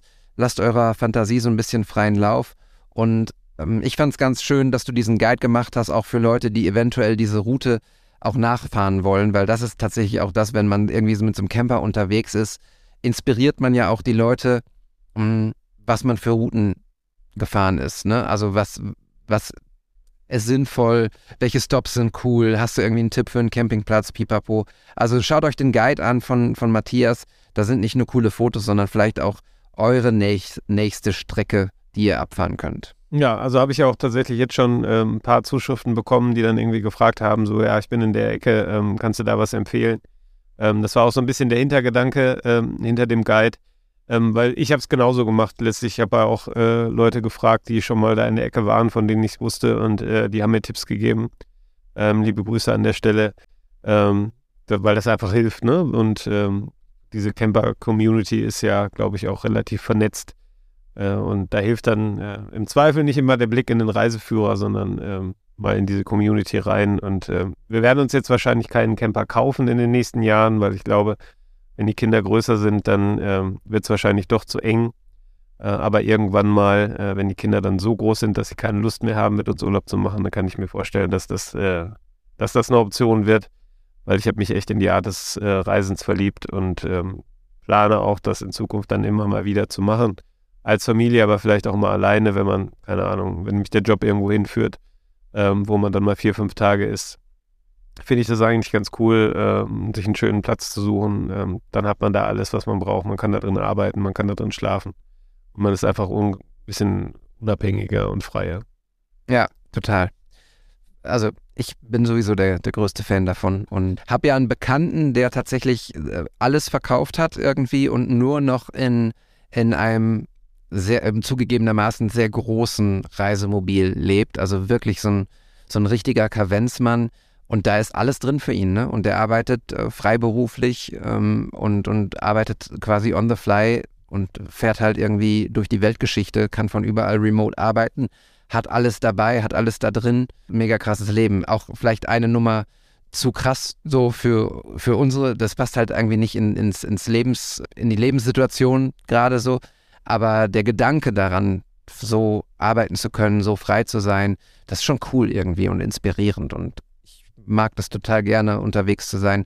Und aber auch eben das, das Campen mit dem, mit dem Zelt finde ich, finde ich mega spannend und mega schön, einfach draußen zu sein. Und ich bin eben nicht der All-Inclusive Hotel-Urlauber. Das ist nicht meine Welt. Aber das wäre mal eine spannende Aufgabe. Man steckt mal uns eine Woche in so eine All-Inclusive Hotel-Bunker äh, und äh, wir müssen dann da spannende Street-Fotos schießen. Ob das funktioniert, weiß ich nicht. Aber ich glaube schon, ich glaube schon. Ich glaube, auch da ließe sich was entdecken. Ich, also, jetzt reden wir hier plötzlich von kompletten Klischees, so, ne? Aber ich, also wenn wir die freie Hand hätten und wir dürften alles fotografieren, so, ne? Es gäbe keine Beschränkungen, Persönlichkeitsrechte und so, da würde mir sofort einfallen, welche, welche fünf, sechs Situationen ich auf jeden Fall machen würde. Ich würde morgens Frühstücksbuffet machen irgendwie und gucken, was, was sind da die, die Probleme, aber auch die coolen Situationen. Ich würde safe irgendwelche Situationen am Pool machen. Und äh, in solchen Läden gibt es ja dann auch immer irgendwie Animationen und sowas. Vielleicht gibt es da auch den einen oder anderen coolen Shot, aber ich sage es, wie es ist. Ich hätte keinen Spaß dran. Also selbst mit einer Kamera in der Hand wäre das wahrscheinlich einfach nicht, nicht mein Urlaub oder ist es definitiv nicht. Äh, das wäre dann ein Job, dann würde ich es machen. So, aber also ich hab, mir würde eine Situation einfallen, wo ich das tatsächlich gerne machen würde. Äh, und zwar gibt es ja diese Expeditionskreuzfahrten ähm, nach Grönland beispielsweise, äh, kosten Schweinegeld. Aber die haben auch immer Fotografen an Bord. Ähm, also irgendwann mal könnte ich mir das sehr gut vorstellen, ähm, dass ich das mal mache. Nein, also wenn, wenn das, das klingt jetzt so, als würde ich das, also als hätte ich es selber in der Hand quasi, aber ähm, also wenn mir das angeboten würde, irgendwann mal, würde ich wahrscheinlich nicht Nein sagen weil den Trip selber zu kaufen wäre mir deutlich zu teuer. Ich habe schon mal nachgeguckt, da bist du dann locker bei 20.000 Euro aufwärts für, naja, 18, 19 Tage und da hast du den Flug noch nicht bezahlt. Also die kosten schon eine Stange Geld, aber so dieses Erlebnis mal in die Region der Welt zu kommen, ähm, hätte ich schon ganz gerne mal irgendwann. Und äh, wenn sich das dann so einrichten ließe, dann würde ich das sehr, sehr gerne machen.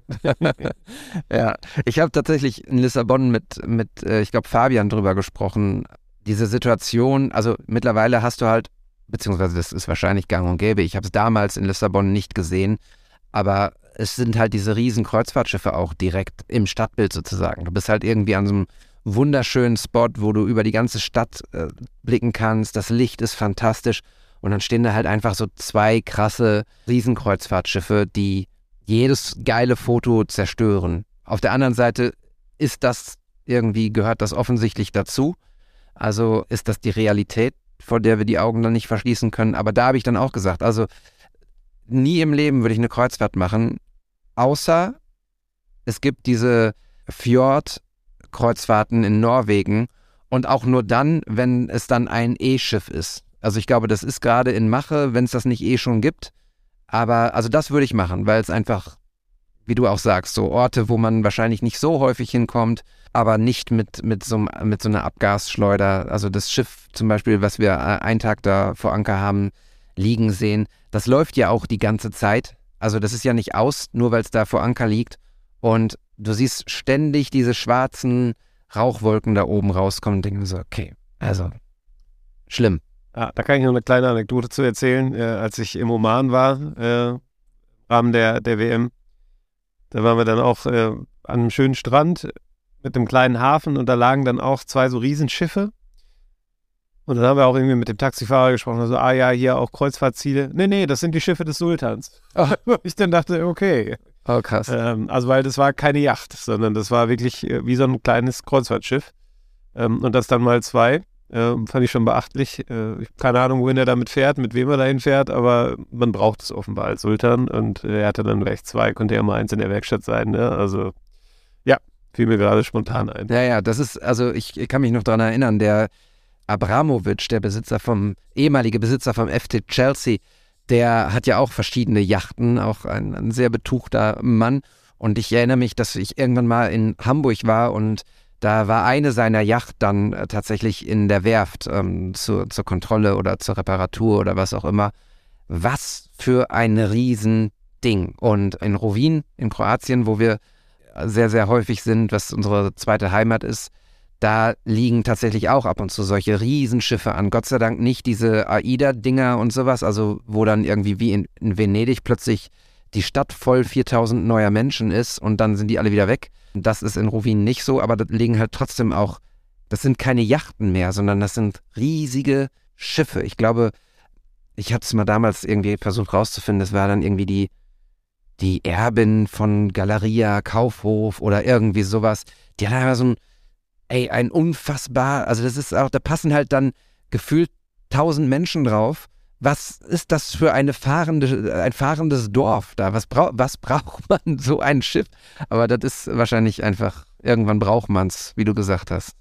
Ja, so ist das, genau sind wir ziemlich weit abgeschwommen, abgeschwiffen, sagt man abgeschwiffen? Abgeschweift. Abgeschweift, ja. ja. Auf jeden Fall weit weg vom Ursprungsthema. Nee, aber wir sind gut, äh, gu du hast eine gute Brücke geschlagen, wahrscheinlich unbeabsichtigt, aber wir wollten noch ein Thema an, äh, angehen, beziehungsweise besprechen, weil ich äh, mich mehr, neulich mit dem Olli getroffen habe in, in Köln. So ganz spontan, war, war sehr, sehr schön. Der Rick war auch dabei. Ich glaube, ich habe es hier auch schon mal fallen lassen. Und wir sind in der Brüsseler Straße gewesen und haben so ein bisschen äh, die Menschen draußen beobachtet, gar nicht zum Fotografieren, sondern einfach aufgesogen, dass das Leben jetzt wieder auch draußen stattfindet. Es war ein sehr, sehr schöner Tag. Und wir sind vorbeigelaufen am äh, Herrn Pimmock. Pimmock, Herr Pimmock, so heißt es, ne? Mhm. Genau, ein, ein Café in Köln und ähm, kein ja, normales Café, sondern ein Café, in dem die Bilder von dir hängen. Die Bilder aus dem Oman. Ja, genau. Ähm, das, äh, den Kontakt hatte damals der Olli hergestellt. Wir hatten so eine kleine Tour unternommen durchs Viertel, wahrscheinlich so ähnlich wie ihr das jetzt gerade gemacht habt. Und äh, Olli hatte selber da auch schon mal, glaube ich, zwei, drei Ausstellungen. Und dann waren wir da drin, hatte mich dem, dem Besitzer vorgestellt, dem Muslim, äh, liebe Grüße an der Stelle, auch ein sehr netter. Ähm, und dann waren wir einfach ins Gespräch gekommen, da hatte ich gesagt, wo ich gerade war. Das war so kurz, na, kurz nach der WM und ähm, dass ich im Oman eben ja, ein paar Bilder gemacht hätte, äh, bevor es dann nach Katar ging. Und ähm, ja, über die Zeit hat sich dann äh, so ergeben, dass ich dann quasi da äh, meine Bilder aufhängen durfte. Ich habe ihm dann so eine Auswahl geschickt von, glaube ich, 30 Bildern, analoge und digitale. War dann gespannt, welche er nimmt. Ist ja dann auch immer spannend, ähm, auch mal so zu über übereinander zu legen, welche hätte man jetzt selber ausgewählt von den 30, welche werden ausgewählt. Ähm, und seine Auswahl von, ich glaube, neun Motiven die hängen da aktuell. Mal gucken, wie lange noch. Es gibt da kein festes Datum. Irgendwann wird eine neue Ausstellung kommen, dann kommen die Bilder runter. Die werde ich dann mit hoher Wahrscheinlichkeit auch hier versteigern, zumindest ein paar davon. Äh, ich glaube, Muslim wollte ein, zwei Motive dann auch gerne äh, quasi behalten für sich. Und äh, ja, die anderen werde ich wahrscheinlich dann über Instagram irgendwie unters Volk bringen wollen. Wenn ich sie schon mal äh, habe. Äh, liebe Grüße an Oliver Hetze gerade auch, bei dem ich es ausgedruckt habe. Äh, also man merkt, der Podcast, äh, das Podcast, Podcasts-Netzwerk, mein Gott, schwieriges Wort, ähm, das äh, funktioniert ganz gut. Und ja, es äh, war für mich schön, mal meine Bilder wirklich irgendwo an der Wand hängen zu sehen. Ähm, schon ein besonderer Moment. Ähm, auch schön, dass es dann jetzt quasi Bilder aus dem Oman waren, die da in dem, in dem Rahmen der WM entstanden sind. Denn ähm, so die Fußballer hatten ja die Diskussion damals, die ich jetzt gar nicht groß aufmachen will, ähm, dass sie sich ja so teilweise äh, verstanden fühlten von der Rezeption dieser WM ähm, in Deutschland. Und ich konnte es ein Stück weit nachvollziehen, weil ähm, so eine Diskrepanz da war zwischen dem, wie ich die Fotos fand, die ich da gemacht habe, und der, der Rezeption außen, äh, die irgendwie fast gen Null ging, was so die Like-Zahlen bei Instagram angeht, wobei das ja sowieso immer so ein, äh, ein, Thema für sich ist, was ich jetzt gar nicht vertiefen will. Ähm, war aber auf jeden Fall ganz spannend zu sehen und ähm, da fand ich es dann cool, dass äh, es zumindest äh, eine kleine Ausstellung gab mit den Fotos. Ich habe mir selber hier, das habe ich dir ja gerade auch äh, mal hier auf den Tisch gelegt, so ein kleines Fotobuch von den fünf Wochen ähm, Oman und Katar äh, zusammengestellt, ähm, weil es, ähm, also ich vorab, ich verstehe da alle Diskussionen. Ich äh, habe da selber auch eine, eine, kritische Haltung zu, was die Austragung äh, in Katar angeht. Äh, und trotzdem war es zum einen meine berufliche Pflicht, von da zu berichten. In dem Rahmen habe ich auch über die Missstände berichtet. Ähm, und zum anderen ähm, wollte ich dann aber auch aus der Zeit ähm, das Beste machen. Und ähm, habe die Gelegenheit auch gerne wahrgenommen, dann an den, in den freien Momenten, die es ab und zu gab, dann auch einfach mal äh, zu fotografieren. Und äh, war, war wirklich sehr happy mit den Bildern, die da entstanden sind. Ähm, und äh, freue mich einfach, dass die jetzt nochmal irgendwo auftauchen, weil äh, ich glaube, wenn ich daraus ein Magazin gemacht hätte, das hätte, glaube ich, einfach wegen dem, wegen dem Aufdruck Katar schon, äh, hätte es schon nicht funktioniert. Ich glaube, äh, die Erfahrungen haben ganz viele gemacht, die äh, in irgendeiner Weise mit diesem Turnier zu tun hatten. Ja, ich habe ja gerade einmal so ein bisschen in dieses Fotobuch reingelugt und es ist tatsächlich nichts, was man irgendwie so mal eben durchblättern kann. So viel, also ich weiß nicht, wie viele Seiten sind das? Ja, knapp 100 sind das. Ja. Ähm, genau. Also es sind, auch, weil es halt für mich ist. Genau. Ja. Also ja. für mich quasi einfach eine schöne Erinnerung, die ich in der Hand halten wollte. Genau. Und aber das meine ich auch so. Ich ich verstehe die Diskussion auch und ich bin da genauso kritisch wie du und wie viele, viele andere. Aber nichtsdestotrotz warst du vor Ort und es ändert ja nichts an der Tatsache. Also du kannst ja auch nicht sagen, okay, jetzt bin ich hier, ich mache einfach keine Fotos. Also das wäre ja keine Aussage. Und ehrlich gesagt, hast du Fotos äh, gemacht, die ein paar gibt es davon ja auch bei Instagram zu sehen, wo du einfach auch die Menschen ablichtest und die Situationen und das Land und was kann das Land dafür, dass der Fußball so korrupt ist, dass, dass diese WM dann dahin geht? Also, das muss man klar trennen. Und ich finde trotzdem oder gerade deshalb eine, ist eine wunderbare Erinnerung. Ähm, und wenn es nur für dich ist, dieses Fotobuch zu haben, weil es sind einfach auch da wieder total fantastische Bilder auf 100 Seiten. Ich meine, das ist äh, nicht mal irgendwie ein kleines Magazin, sondern das ist wirklich eine, eine, ein ordentlicher Kavenzmann, der da liegt. Und ja, das ist wirklich einfach für dich eine geile Erinnerung und ich kann verstehen natürlich, dass das sicherlich nichts ist, wo, was du jetzt in einem Shop anbieten könntest, was, womit du irgendwie 30 Exemplare verkaufen würdest, weil es wahrscheinlich eben genau dieses kritische äh, Thema ist. Aber die Bilder sprechen für sich und auch das ist ja das, was wir hier immer sagen. Ne? Bilder gehören an die Wand, Bilder gehören ausgedruckt, Bilder gehören irgendwie so verarbeitet, dass man sie nicht nur auf dem Handy hat und mal irgendwie durch Zufall drüber swiped, sondern dass man sie einfach sich anschaut und eine Erinnerung für dich zu haben, finde ich ganz, ganz großartig. Das sind tolle, tolle Fotos eine tolle Erinnerung. Und was ich da gelernt habe, also vielen Dank erstmal, aber was ich da auch ähm, gelernt habe, so dann im Kontakt mit den Menschen da, ähm, war auch mal die Perspektive ein bisschen zu wechseln. Ne? Also wir haben in Deutschland da einen sehr kritischen Blick drauf gehabt, der in meinen Augen auch äh, gerechtfertigt war. Ähm, man muss aber trotzdem sehen, was bedeutet dieses Turnier möglicherweise für Menschen aus anderen Regionen der Welt. Und da denke ich dann an die Argentinier, die ich da fotografiert habe, Mexikaner, Australier, Tunesier, Marokkaner, also wirklich aus allen Teilen der Welt, die da ein großes friedliches Fest gefeiert haben. Und ähm, wie so oft im Leben, schwarz-weiß ist es selten, es sind immer Grautöne, Abstufungen. So war es jetzt hier auch. Ähm, es war vieles nicht gut an diesem Turnier, es gab aber auch positive Seiten. Äh, ich glaube, ein paar davon habe ich abgelichtet, äh, ohne dass ich den Rest verschwiegen habe. Äh, und äh, ja, das war für mich äh, war, war, eine gute Erfahrung. Ich habe so im Rückblick, ich glaube, da haben wir ja auch schon mal drüber gesprochen, war ich ja auch bei der WM 14 äh, in Brasilien dabei. Ähm, war damals ja bei weitem noch nicht so weit wie jetzt, was, was so die Fotografie als als Teil von mir angeht. Ähm, ärgere mich manchmal im Rückblick darüber, weil äh, der als Motive zuhauf gegeben. Dann gab es äh, die WM 18 in Russland. Ähm, da war die Situation in Russland noch nicht so, wie sie heute ist, aber auch damals war es für mich schon kein unbeschwertes Turnier. Ähm, da habe ich dementsprechend auch jetzt nicht wahnsinnig viele Bilder gemacht. Da hatte ich auch, glaube ich, nur ein Handy dabei sogar. Ähm, ja, und jetzt war halt diese, dieses Turnier in Katar und ähm, ich freue mich sehr auf das, was kommt, ähm, weil ich finde, diese Facette, solche Turniere dann eben auch äh, nicht nur aus Blick des Sportfotografen zu begleiten, sondern auch immer ein bisschen abseits, ähm, hilft ungemein, um ein Turnier oder so ein Ereignis einfach auch zu verstehen. Und ähm, da war das für mich dann auch äh, in dem Punkt eine gute Erfahrung, die mir tatsächlich auch bei der klassischen Arbeit von mir, ähm, bei der Textarbeit geholfen hat, weil man einfach manche Dinge nochmal anders einordnen kann. Ja, genau. Und auch da, ne, ergänzend, und das ist ja auch das, was du immer machst, das hast du ja auch schon früher hier bei uns erzählt, dass du als Journalist, der in Dinge in Worte fasst, einfach durch die Kamera einfach nochmal Situationen am Ende besser beschreiben kannst, weil du sie viel anders wahrnimmst oder, oder Perspektiven anders hast und plötzlich irgendwie einen Gedanken hast, den man eben auch dann äh, zu Papier bringen kann, im wahrsten Sinne des Wortes, in, in Schriftform.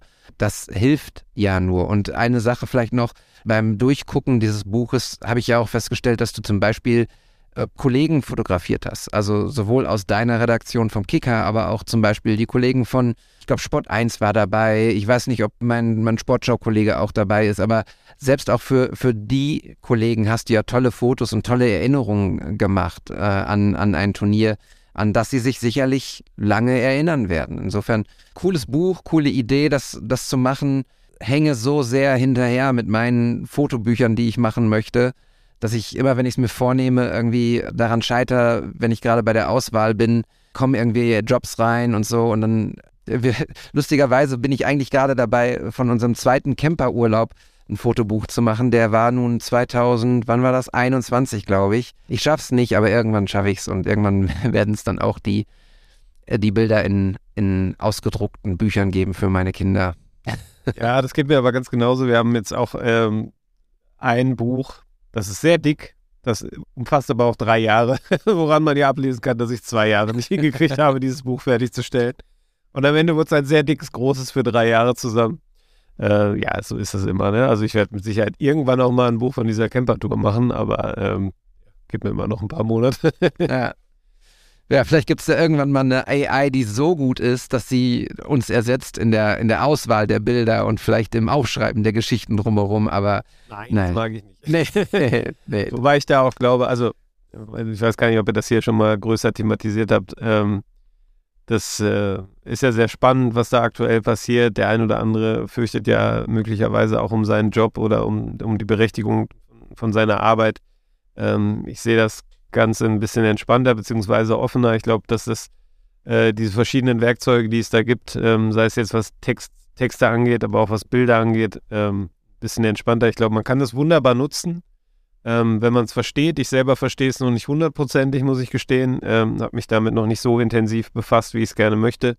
Weil ich glaube, es ähm, sind Werkzeuge letztlich, wie eine Kamera ein Werkzeug ist, möglicherweise, oder ein Computer, äh, mit dem man einfach seine eigenen Visionen, seine eigene Kreativität ähm, noch besser umsetzen kann, wenn man sie denn richtig versteht. Ähm, deshalb glaube ich, ehrlich gesagt, nicht, dass Fotografen überflüssig werden oder dass Texter überflüssig werden. Ähm, zumindest dann nicht, wenn sie sich darauf einlassen, damit ähm, ja eine gewisse Symbiose einzugehen. Und ähm, ich möchte auch einfach meine Fotos weiterhin selber schießen. Ich möchte meine Texte weiterhin äh, selber schreiben. Und ich glaube, äh, es gibt jetzt auch ganz viele Menschen, die äh, ja einfach ihre Ereignisse von einem echten Fotografen festgehalten wissen wollen, die äh, Geschichten von Menschen lesen wollen und nicht von Maschinen. Deshalb würde ich mich da ein bisschen entspannen. Ich habe da eher eine andere Sorge, das schweifen wir jetzt auch wieder ab, aber ich habe auch so in den letzten Wochen, ich selber bin auch beim Papst fast drauf reingefallen, mhm. ähm, einfach so ein bisschen die Sorge, dass, ähm, dass äh, viele Leute den Unterschied irgendwann nicht mehr merken und das dann wirklich gefährlich wird. Aber das äh, wäre jetzt wahrscheinlich Teil für eine eigene Folge. Können wir gerne irgendwann mal drüber sprechen. Aber ich will es jetzt ja auch nicht in die Länge ziehen. Ich weiß gar nicht, warum ich neulich Lanz geguckt habe oder reingeseppt habe. Ich weiß gar nicht. Wahrscheinlich habe ich hier irgendwie Bilder bearbeitet und es lief einfach. Ah, genau, es war Pokal. Pokalabend im Sportschaudienst und das lief dann einfach, während wir noch gearbeitet haben, lief der Fernseher noch weiter. Und da war Sascha Lobo zu Gast, der äh, genau über diese Schwierigkeiten äh, gesprochen hat. Und da war eine Situation, auch da hat er das sehr deutlich eingeordnet, dass wir da noch am Anfang stehen. Aber es ist absehbar, dass wir uns damit beschäftigen müssen, was AI kann, im positiven wie im negativen. Denn er hat eine Sequenz abgespielt, die Stimme von Bundeskanzler Scholz, der gesagt hat, dass er sämtliche Bevollmächtigungen des Landes nun an Putin über, übergibt. Und es war exakt die Stimme von Olaf Scholz. Genau wie dieses Foto vom Papst, was ja einfach ein lustiges Bild ist, oder die Verhaftung von Trump. Äh, ich erinnere mich da auch noch an diese Bilder. Ja, wir müssen lernen damit, dass es Fakes gibt. Das gab es immer schon, dass Fotos nicht echt sein müssen, dass immer irgendwie was auch retuschiert dazugepackt werden kann. Jetzt ist es vermeintlich irgendwie etwas perfekter. Wir müssen damit umgehen, dass das passieren kann, dass nicht alles, was wir sehen, hören oder wahrnehmen, echt ist. So, also alles muss umso mehr noch hinterfragt werden. Ähm, das sehe ich schon als, als Aufgabe. Aber wenn wir jetzt anfangen, uns jetzt damit zu beschäftigen, dass das passieren kann und wird, dann sind wir, sind wir immer noch einen Schritt sozusagen voraus, ne, ähm, was das angeht. Ja, also das ist auch ein wichtiger Punkt, sorry, Genau. wenn ich dazwischen grätsche. Ähm, letztlich äh, ist ja Angst immer ein schlechter Ratgeber. Ich glaube, man muss sich halt einfach damit befassen. Und äh, wenn man sich damit befasst, werden die Ängste auch kleiner. Das wird in dem Fall auch so sein. Und trotzdem, ja, wird es einfach spannend sein. Ich denke, das Thema wird euch im Podcast sicherlich noch das ein oder andere Mal begegnen. Es gibt ja auch wirklich ähm, ja, coole Künstler, die damit viel äh, experimentieren. Pangea zum Beispiel, denke ich jetzt gerade dran, der, der mit AI, AI im Moment wahnsinnig viel macht äh, und mich auch immer wieder staunen lässt, äh, was da möglich ist. Also ähm, ja, bin gespannt. Wir haben ja auch vorhin drüber gesprochen, Podcast. Äh, Audiobearbeitung äh, von AI, äh, um das ein bisschen besser zu machen. Kommt hier vielleicht auch zum Einsatz, keine Ahnung. Aber ja, spannende Möglichkeiten. Ja, genau. Und du, und da hast du es nämlich auch gesagt, und das, ähm, das ist im Prinzip das, was, was wir, wenn wir klug sind, äh, machen. Wir nutzen es eben einfach als Werkzeug. Ne? Also all die Möglichkeiten, die es uns bietet, beispielsweise jetzt in der Podcast-Audioproduktion, dass sich Dinge dann einfach anhören, als seien wir in einem perfekten Studio, wenn mal irgendwie eine Tonspur äh, spackt, dass man das dann nutzt, um das zu retten die Möglichkeiten sind jetzt da. Wir reden ja auch von AI beispielsweise, wenn wir Lightroom benutzen. Also das Ausschneiden von, von Bildern, das Maskieren von Personen, Gesichtern. Du kannst ja jetzt mittlerweile sagen, wenn was maskiert ist, okay, jetzt nur bitte Haut im Gesicht oder nur die Lippen oder nur die Kleidung oder was auch immer. Das ist ja auch AI und Wahnsinn, wie treffsicher das ist. Also all das ist möglich, viel, viel mehr möglich, als es früher war. Früher haben wir diese Sachen noch händisch gestempelt und, und äh, gemacht. Mittlerweile ist es ein Knopfdruck und nach, keine Ahnung, gefühlt fünf Sekunden hast du es maskiert und bis auf die Haare perfekt. Also nicht bis auf, sondern mit auch den Haaren perfekt maskiert. Es ist alles möglich. Nichtsdestotrotz müssen wir lernen, damit umzugehen. Und ich habe neulich zum Beispiel auch das Gespräch mit äh, jemandem gemacht. Ich möchte es jetzt nicht hier sagen, wer es war, aber es ging um einen Fotojob und ein abgeliefertes Foto. Und das Foto war AI bearbeitet und aber nicht kommuniziert, dass es AI ist. Und das ist natürlich ein Ding, was nicht funktioniert. Ne? Also du kannst nicht jetzt irgendwie, wenn etwas nicht abgesprochen ist und hier kommt AI zum Einsatz oder sowas, das als dein Werk abliefern. Das funktioniert natürlich nicht und da müssen wir halt auch aufpassen. Ne? Ja, absolut. Ähm, Habe ich aber auch schon mal gehört, dass jemand letztens äh, irgendwie auch noch quasi ein, äh, also ein, ein Hilfsjob quasi, der ähm, im Grunde seinem Chef durch die Arbeit, die er mit AI gemacht hat, gezeigt hat, dass er selber überflüssig ist. das war ein bisschen eigen, ein, ein klassisches Eigentor Ja. in dem Moment. Naja. Naja. Olli Hitzegard hast du gerade angesprochen. Liebe Grüße an der Stelle. Mit ihm habe ich auch vergangene Woche äh, länger telefoniert, als er im Stau stand und ich auf dem Weg nach Köln war. Es war ein schönes Gespräch und wir haben, da schließt sich auch der Kreis zu Fotobüchern. Wir werden ja ein, wir werden langsam, David. Wir werden ja ein Fotobuch auch aus Lissabon machen, mit den Fotos aus Lissabon. Und äh, da freue ich mich total drauf, mit ihm dann auch die, die Gestaltung zu übernehmen, die Seiten zu setzen und ja, da wirklich ein, ein, eine wunderbare Erinnerung für die Teilnehmer zu schaffen und auch für die Models. Da bin ich sehr, sehr, sehr gespannt drauf. Ich gucke mal gerade auf den Tacho. Stunde 28 sind wir jetzt schon dabei. Ich glaube, das war ungefähr so unser, unser Ziel. Ich möchte trotzdem noch, einfach weil ich so happy damit bin, vielleicht auch noch ganz kurz einmal erzählen, was bei mir aktuell so los ist. Ich war nämlich am Wochenende mal wieder im Kölner Hotel Savoy was eine sehr, sehr schöne Location ist. Und ich habe mich mit der wunderbaren Sarah Alles getroffen. Mit ihr habe ich damals eine Webserie gedreht, also Eiskalt zur Spitze, eine Produktion von Westwind und Seko Kältetechnik. Und ich war da ja Behind-the-Scenes-Fotograf und Social-Media-mäßig involviert. Und die Sarah war ähm, eine der Hauptdarstellerinnen in dieser Webserie und mit ihr habe ich im Savoy ein paar Fotos gemacht. Und vielleicht, Matthias, lass uns einmal so in diesen alten Modus kommen, dass du einmal beschreibst, was du siehst. Sehr gerne. Ähm, das hast du mir ja gerade schon mal gezeigt, deshalb ist das jetzt nicht der erste Eindruck. Ähm, aber äh, wir sehen das, das Model äh, gerade, als wäre es aus der, als würde es aus der Dusche gerade äh, in, in die Handtücher geschlüpft sein. Ähm, hinter äh, so halb hinter einer Gardine verdeckt. Ähm, ich mag äh, den Edit sehr gerne. Äh, wir sehen äh, von links das natürliche Licht des Fensters reinfallen, was dann den, den Vorhang auch so leicht durchsichtig scheinen lässt, dass das, das Auge und die Hand da noch durchschaut. Ähm, auf der anderen Seite dann das sehr warme Licht äh, der Hotelbeleuchtung, finde ich, ist ein, ein sehr schöner Kontrast. Links sehr hell, rechts dann sehr warm und, und dunkel von den Tönen. Ähm, eine schöne Körnung, finde ich, drin. Äh, könnte auch ein Analogfoto sein, so von, der, von dem Stil her, wie du es bearbeitet hast.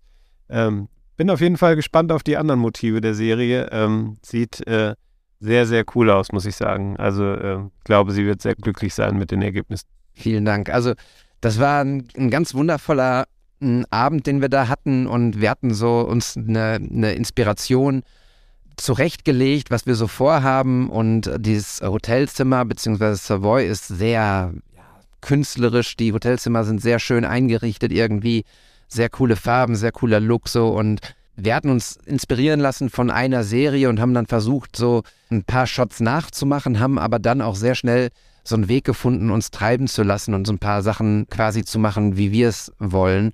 Und dieses äh, Foto ist eben dann auch so entstanden, dass wir gesagt haben, hey, das Licht kommt gerade noch so schön rein hier. Äh, geh ruhig mal einmal zum Fenster und spiel mal so ein bisschen mit dem Vorhang. Und ja, ich bin auch super, super happy mit all den Ergebnissen. Also ich habe jetzt in, in dem Ordner roundabout 150 Fotos, äh, von denen ich echt richtig überzeugt bin und werde hoffentlich da auch irgendwann in den kommenden Wochen mal so ein Behance-Projekt anlegen, ähm, dass ihr die da vielleicht auch sehen könnt. Aber das hat richtig Spaß gemacht. Das war eine tolle, eine tolle Zusammenarbeit und ein, ein großartiges, ein, ein großartiger Output. Und ich glaube auch, dass sich Sarah sehr gut getroffen ähm, fühlt in dieser Serie. Und ja, das war ganz große Klasse. Matthias, zum Abschluss. Du gibst mich gerade in mein Handy schauen, ne? Ich habe nämlich gedacht, okay, wir machen ja in den regulären Folgen am und ähm, ich habe äh, überlegt, weil es natürlich auch sehr lange her ist, dass ich hier zuletzt mal im Podcast zu Gast war. Äh, und ähm, da ist eine Menge passiert. Ich habe eine Menge gesehen, ich habe eine Menge gehört, ich habe eine Menge gelesen auch, ähm, dass ich mich jetzt gerade gar nicht so richtig entscheiden konnte für eine Inspiration. Ähm, deswegen wäre ich jetzt nochmal ganz kurz äh, abgelenkt bei deinen Schlussworten und habe was rausgesucht. Ja, hau raus.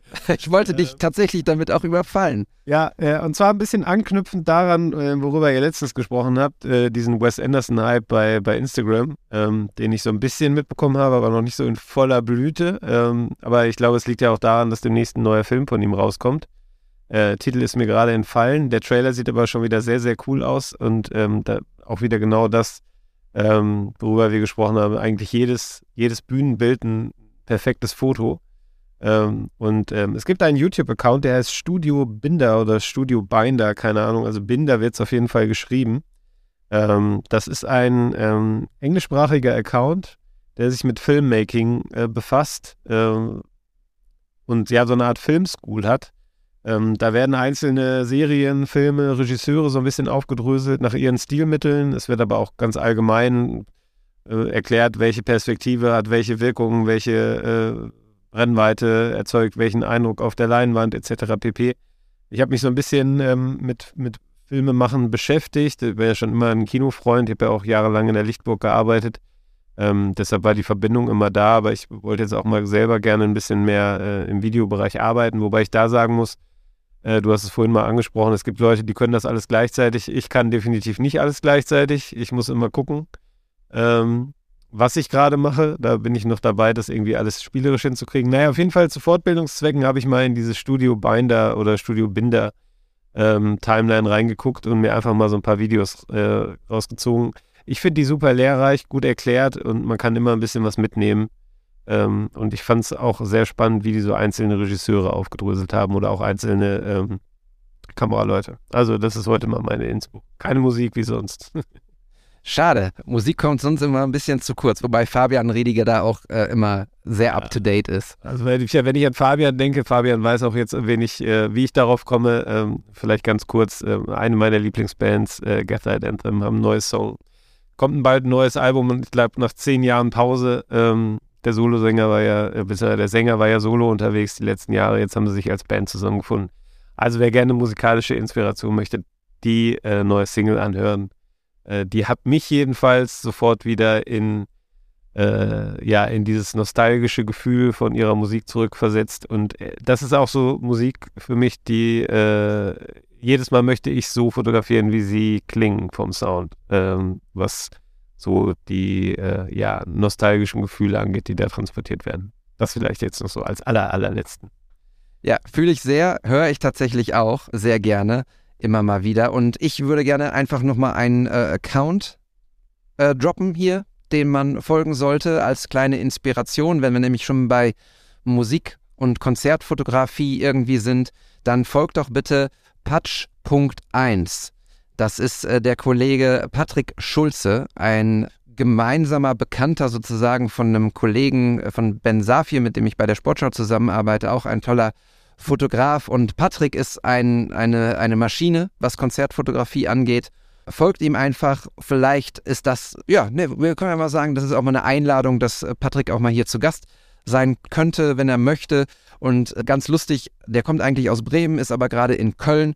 Und am Sonntagmorgen, als ich dann nochmal ins, äh, kurz ins Savoy gefahren bin, kam, ich bin mit dem E-Scooter hingefahren und wer kam mir zufälligerweise auf dem E-Scooter entgegen?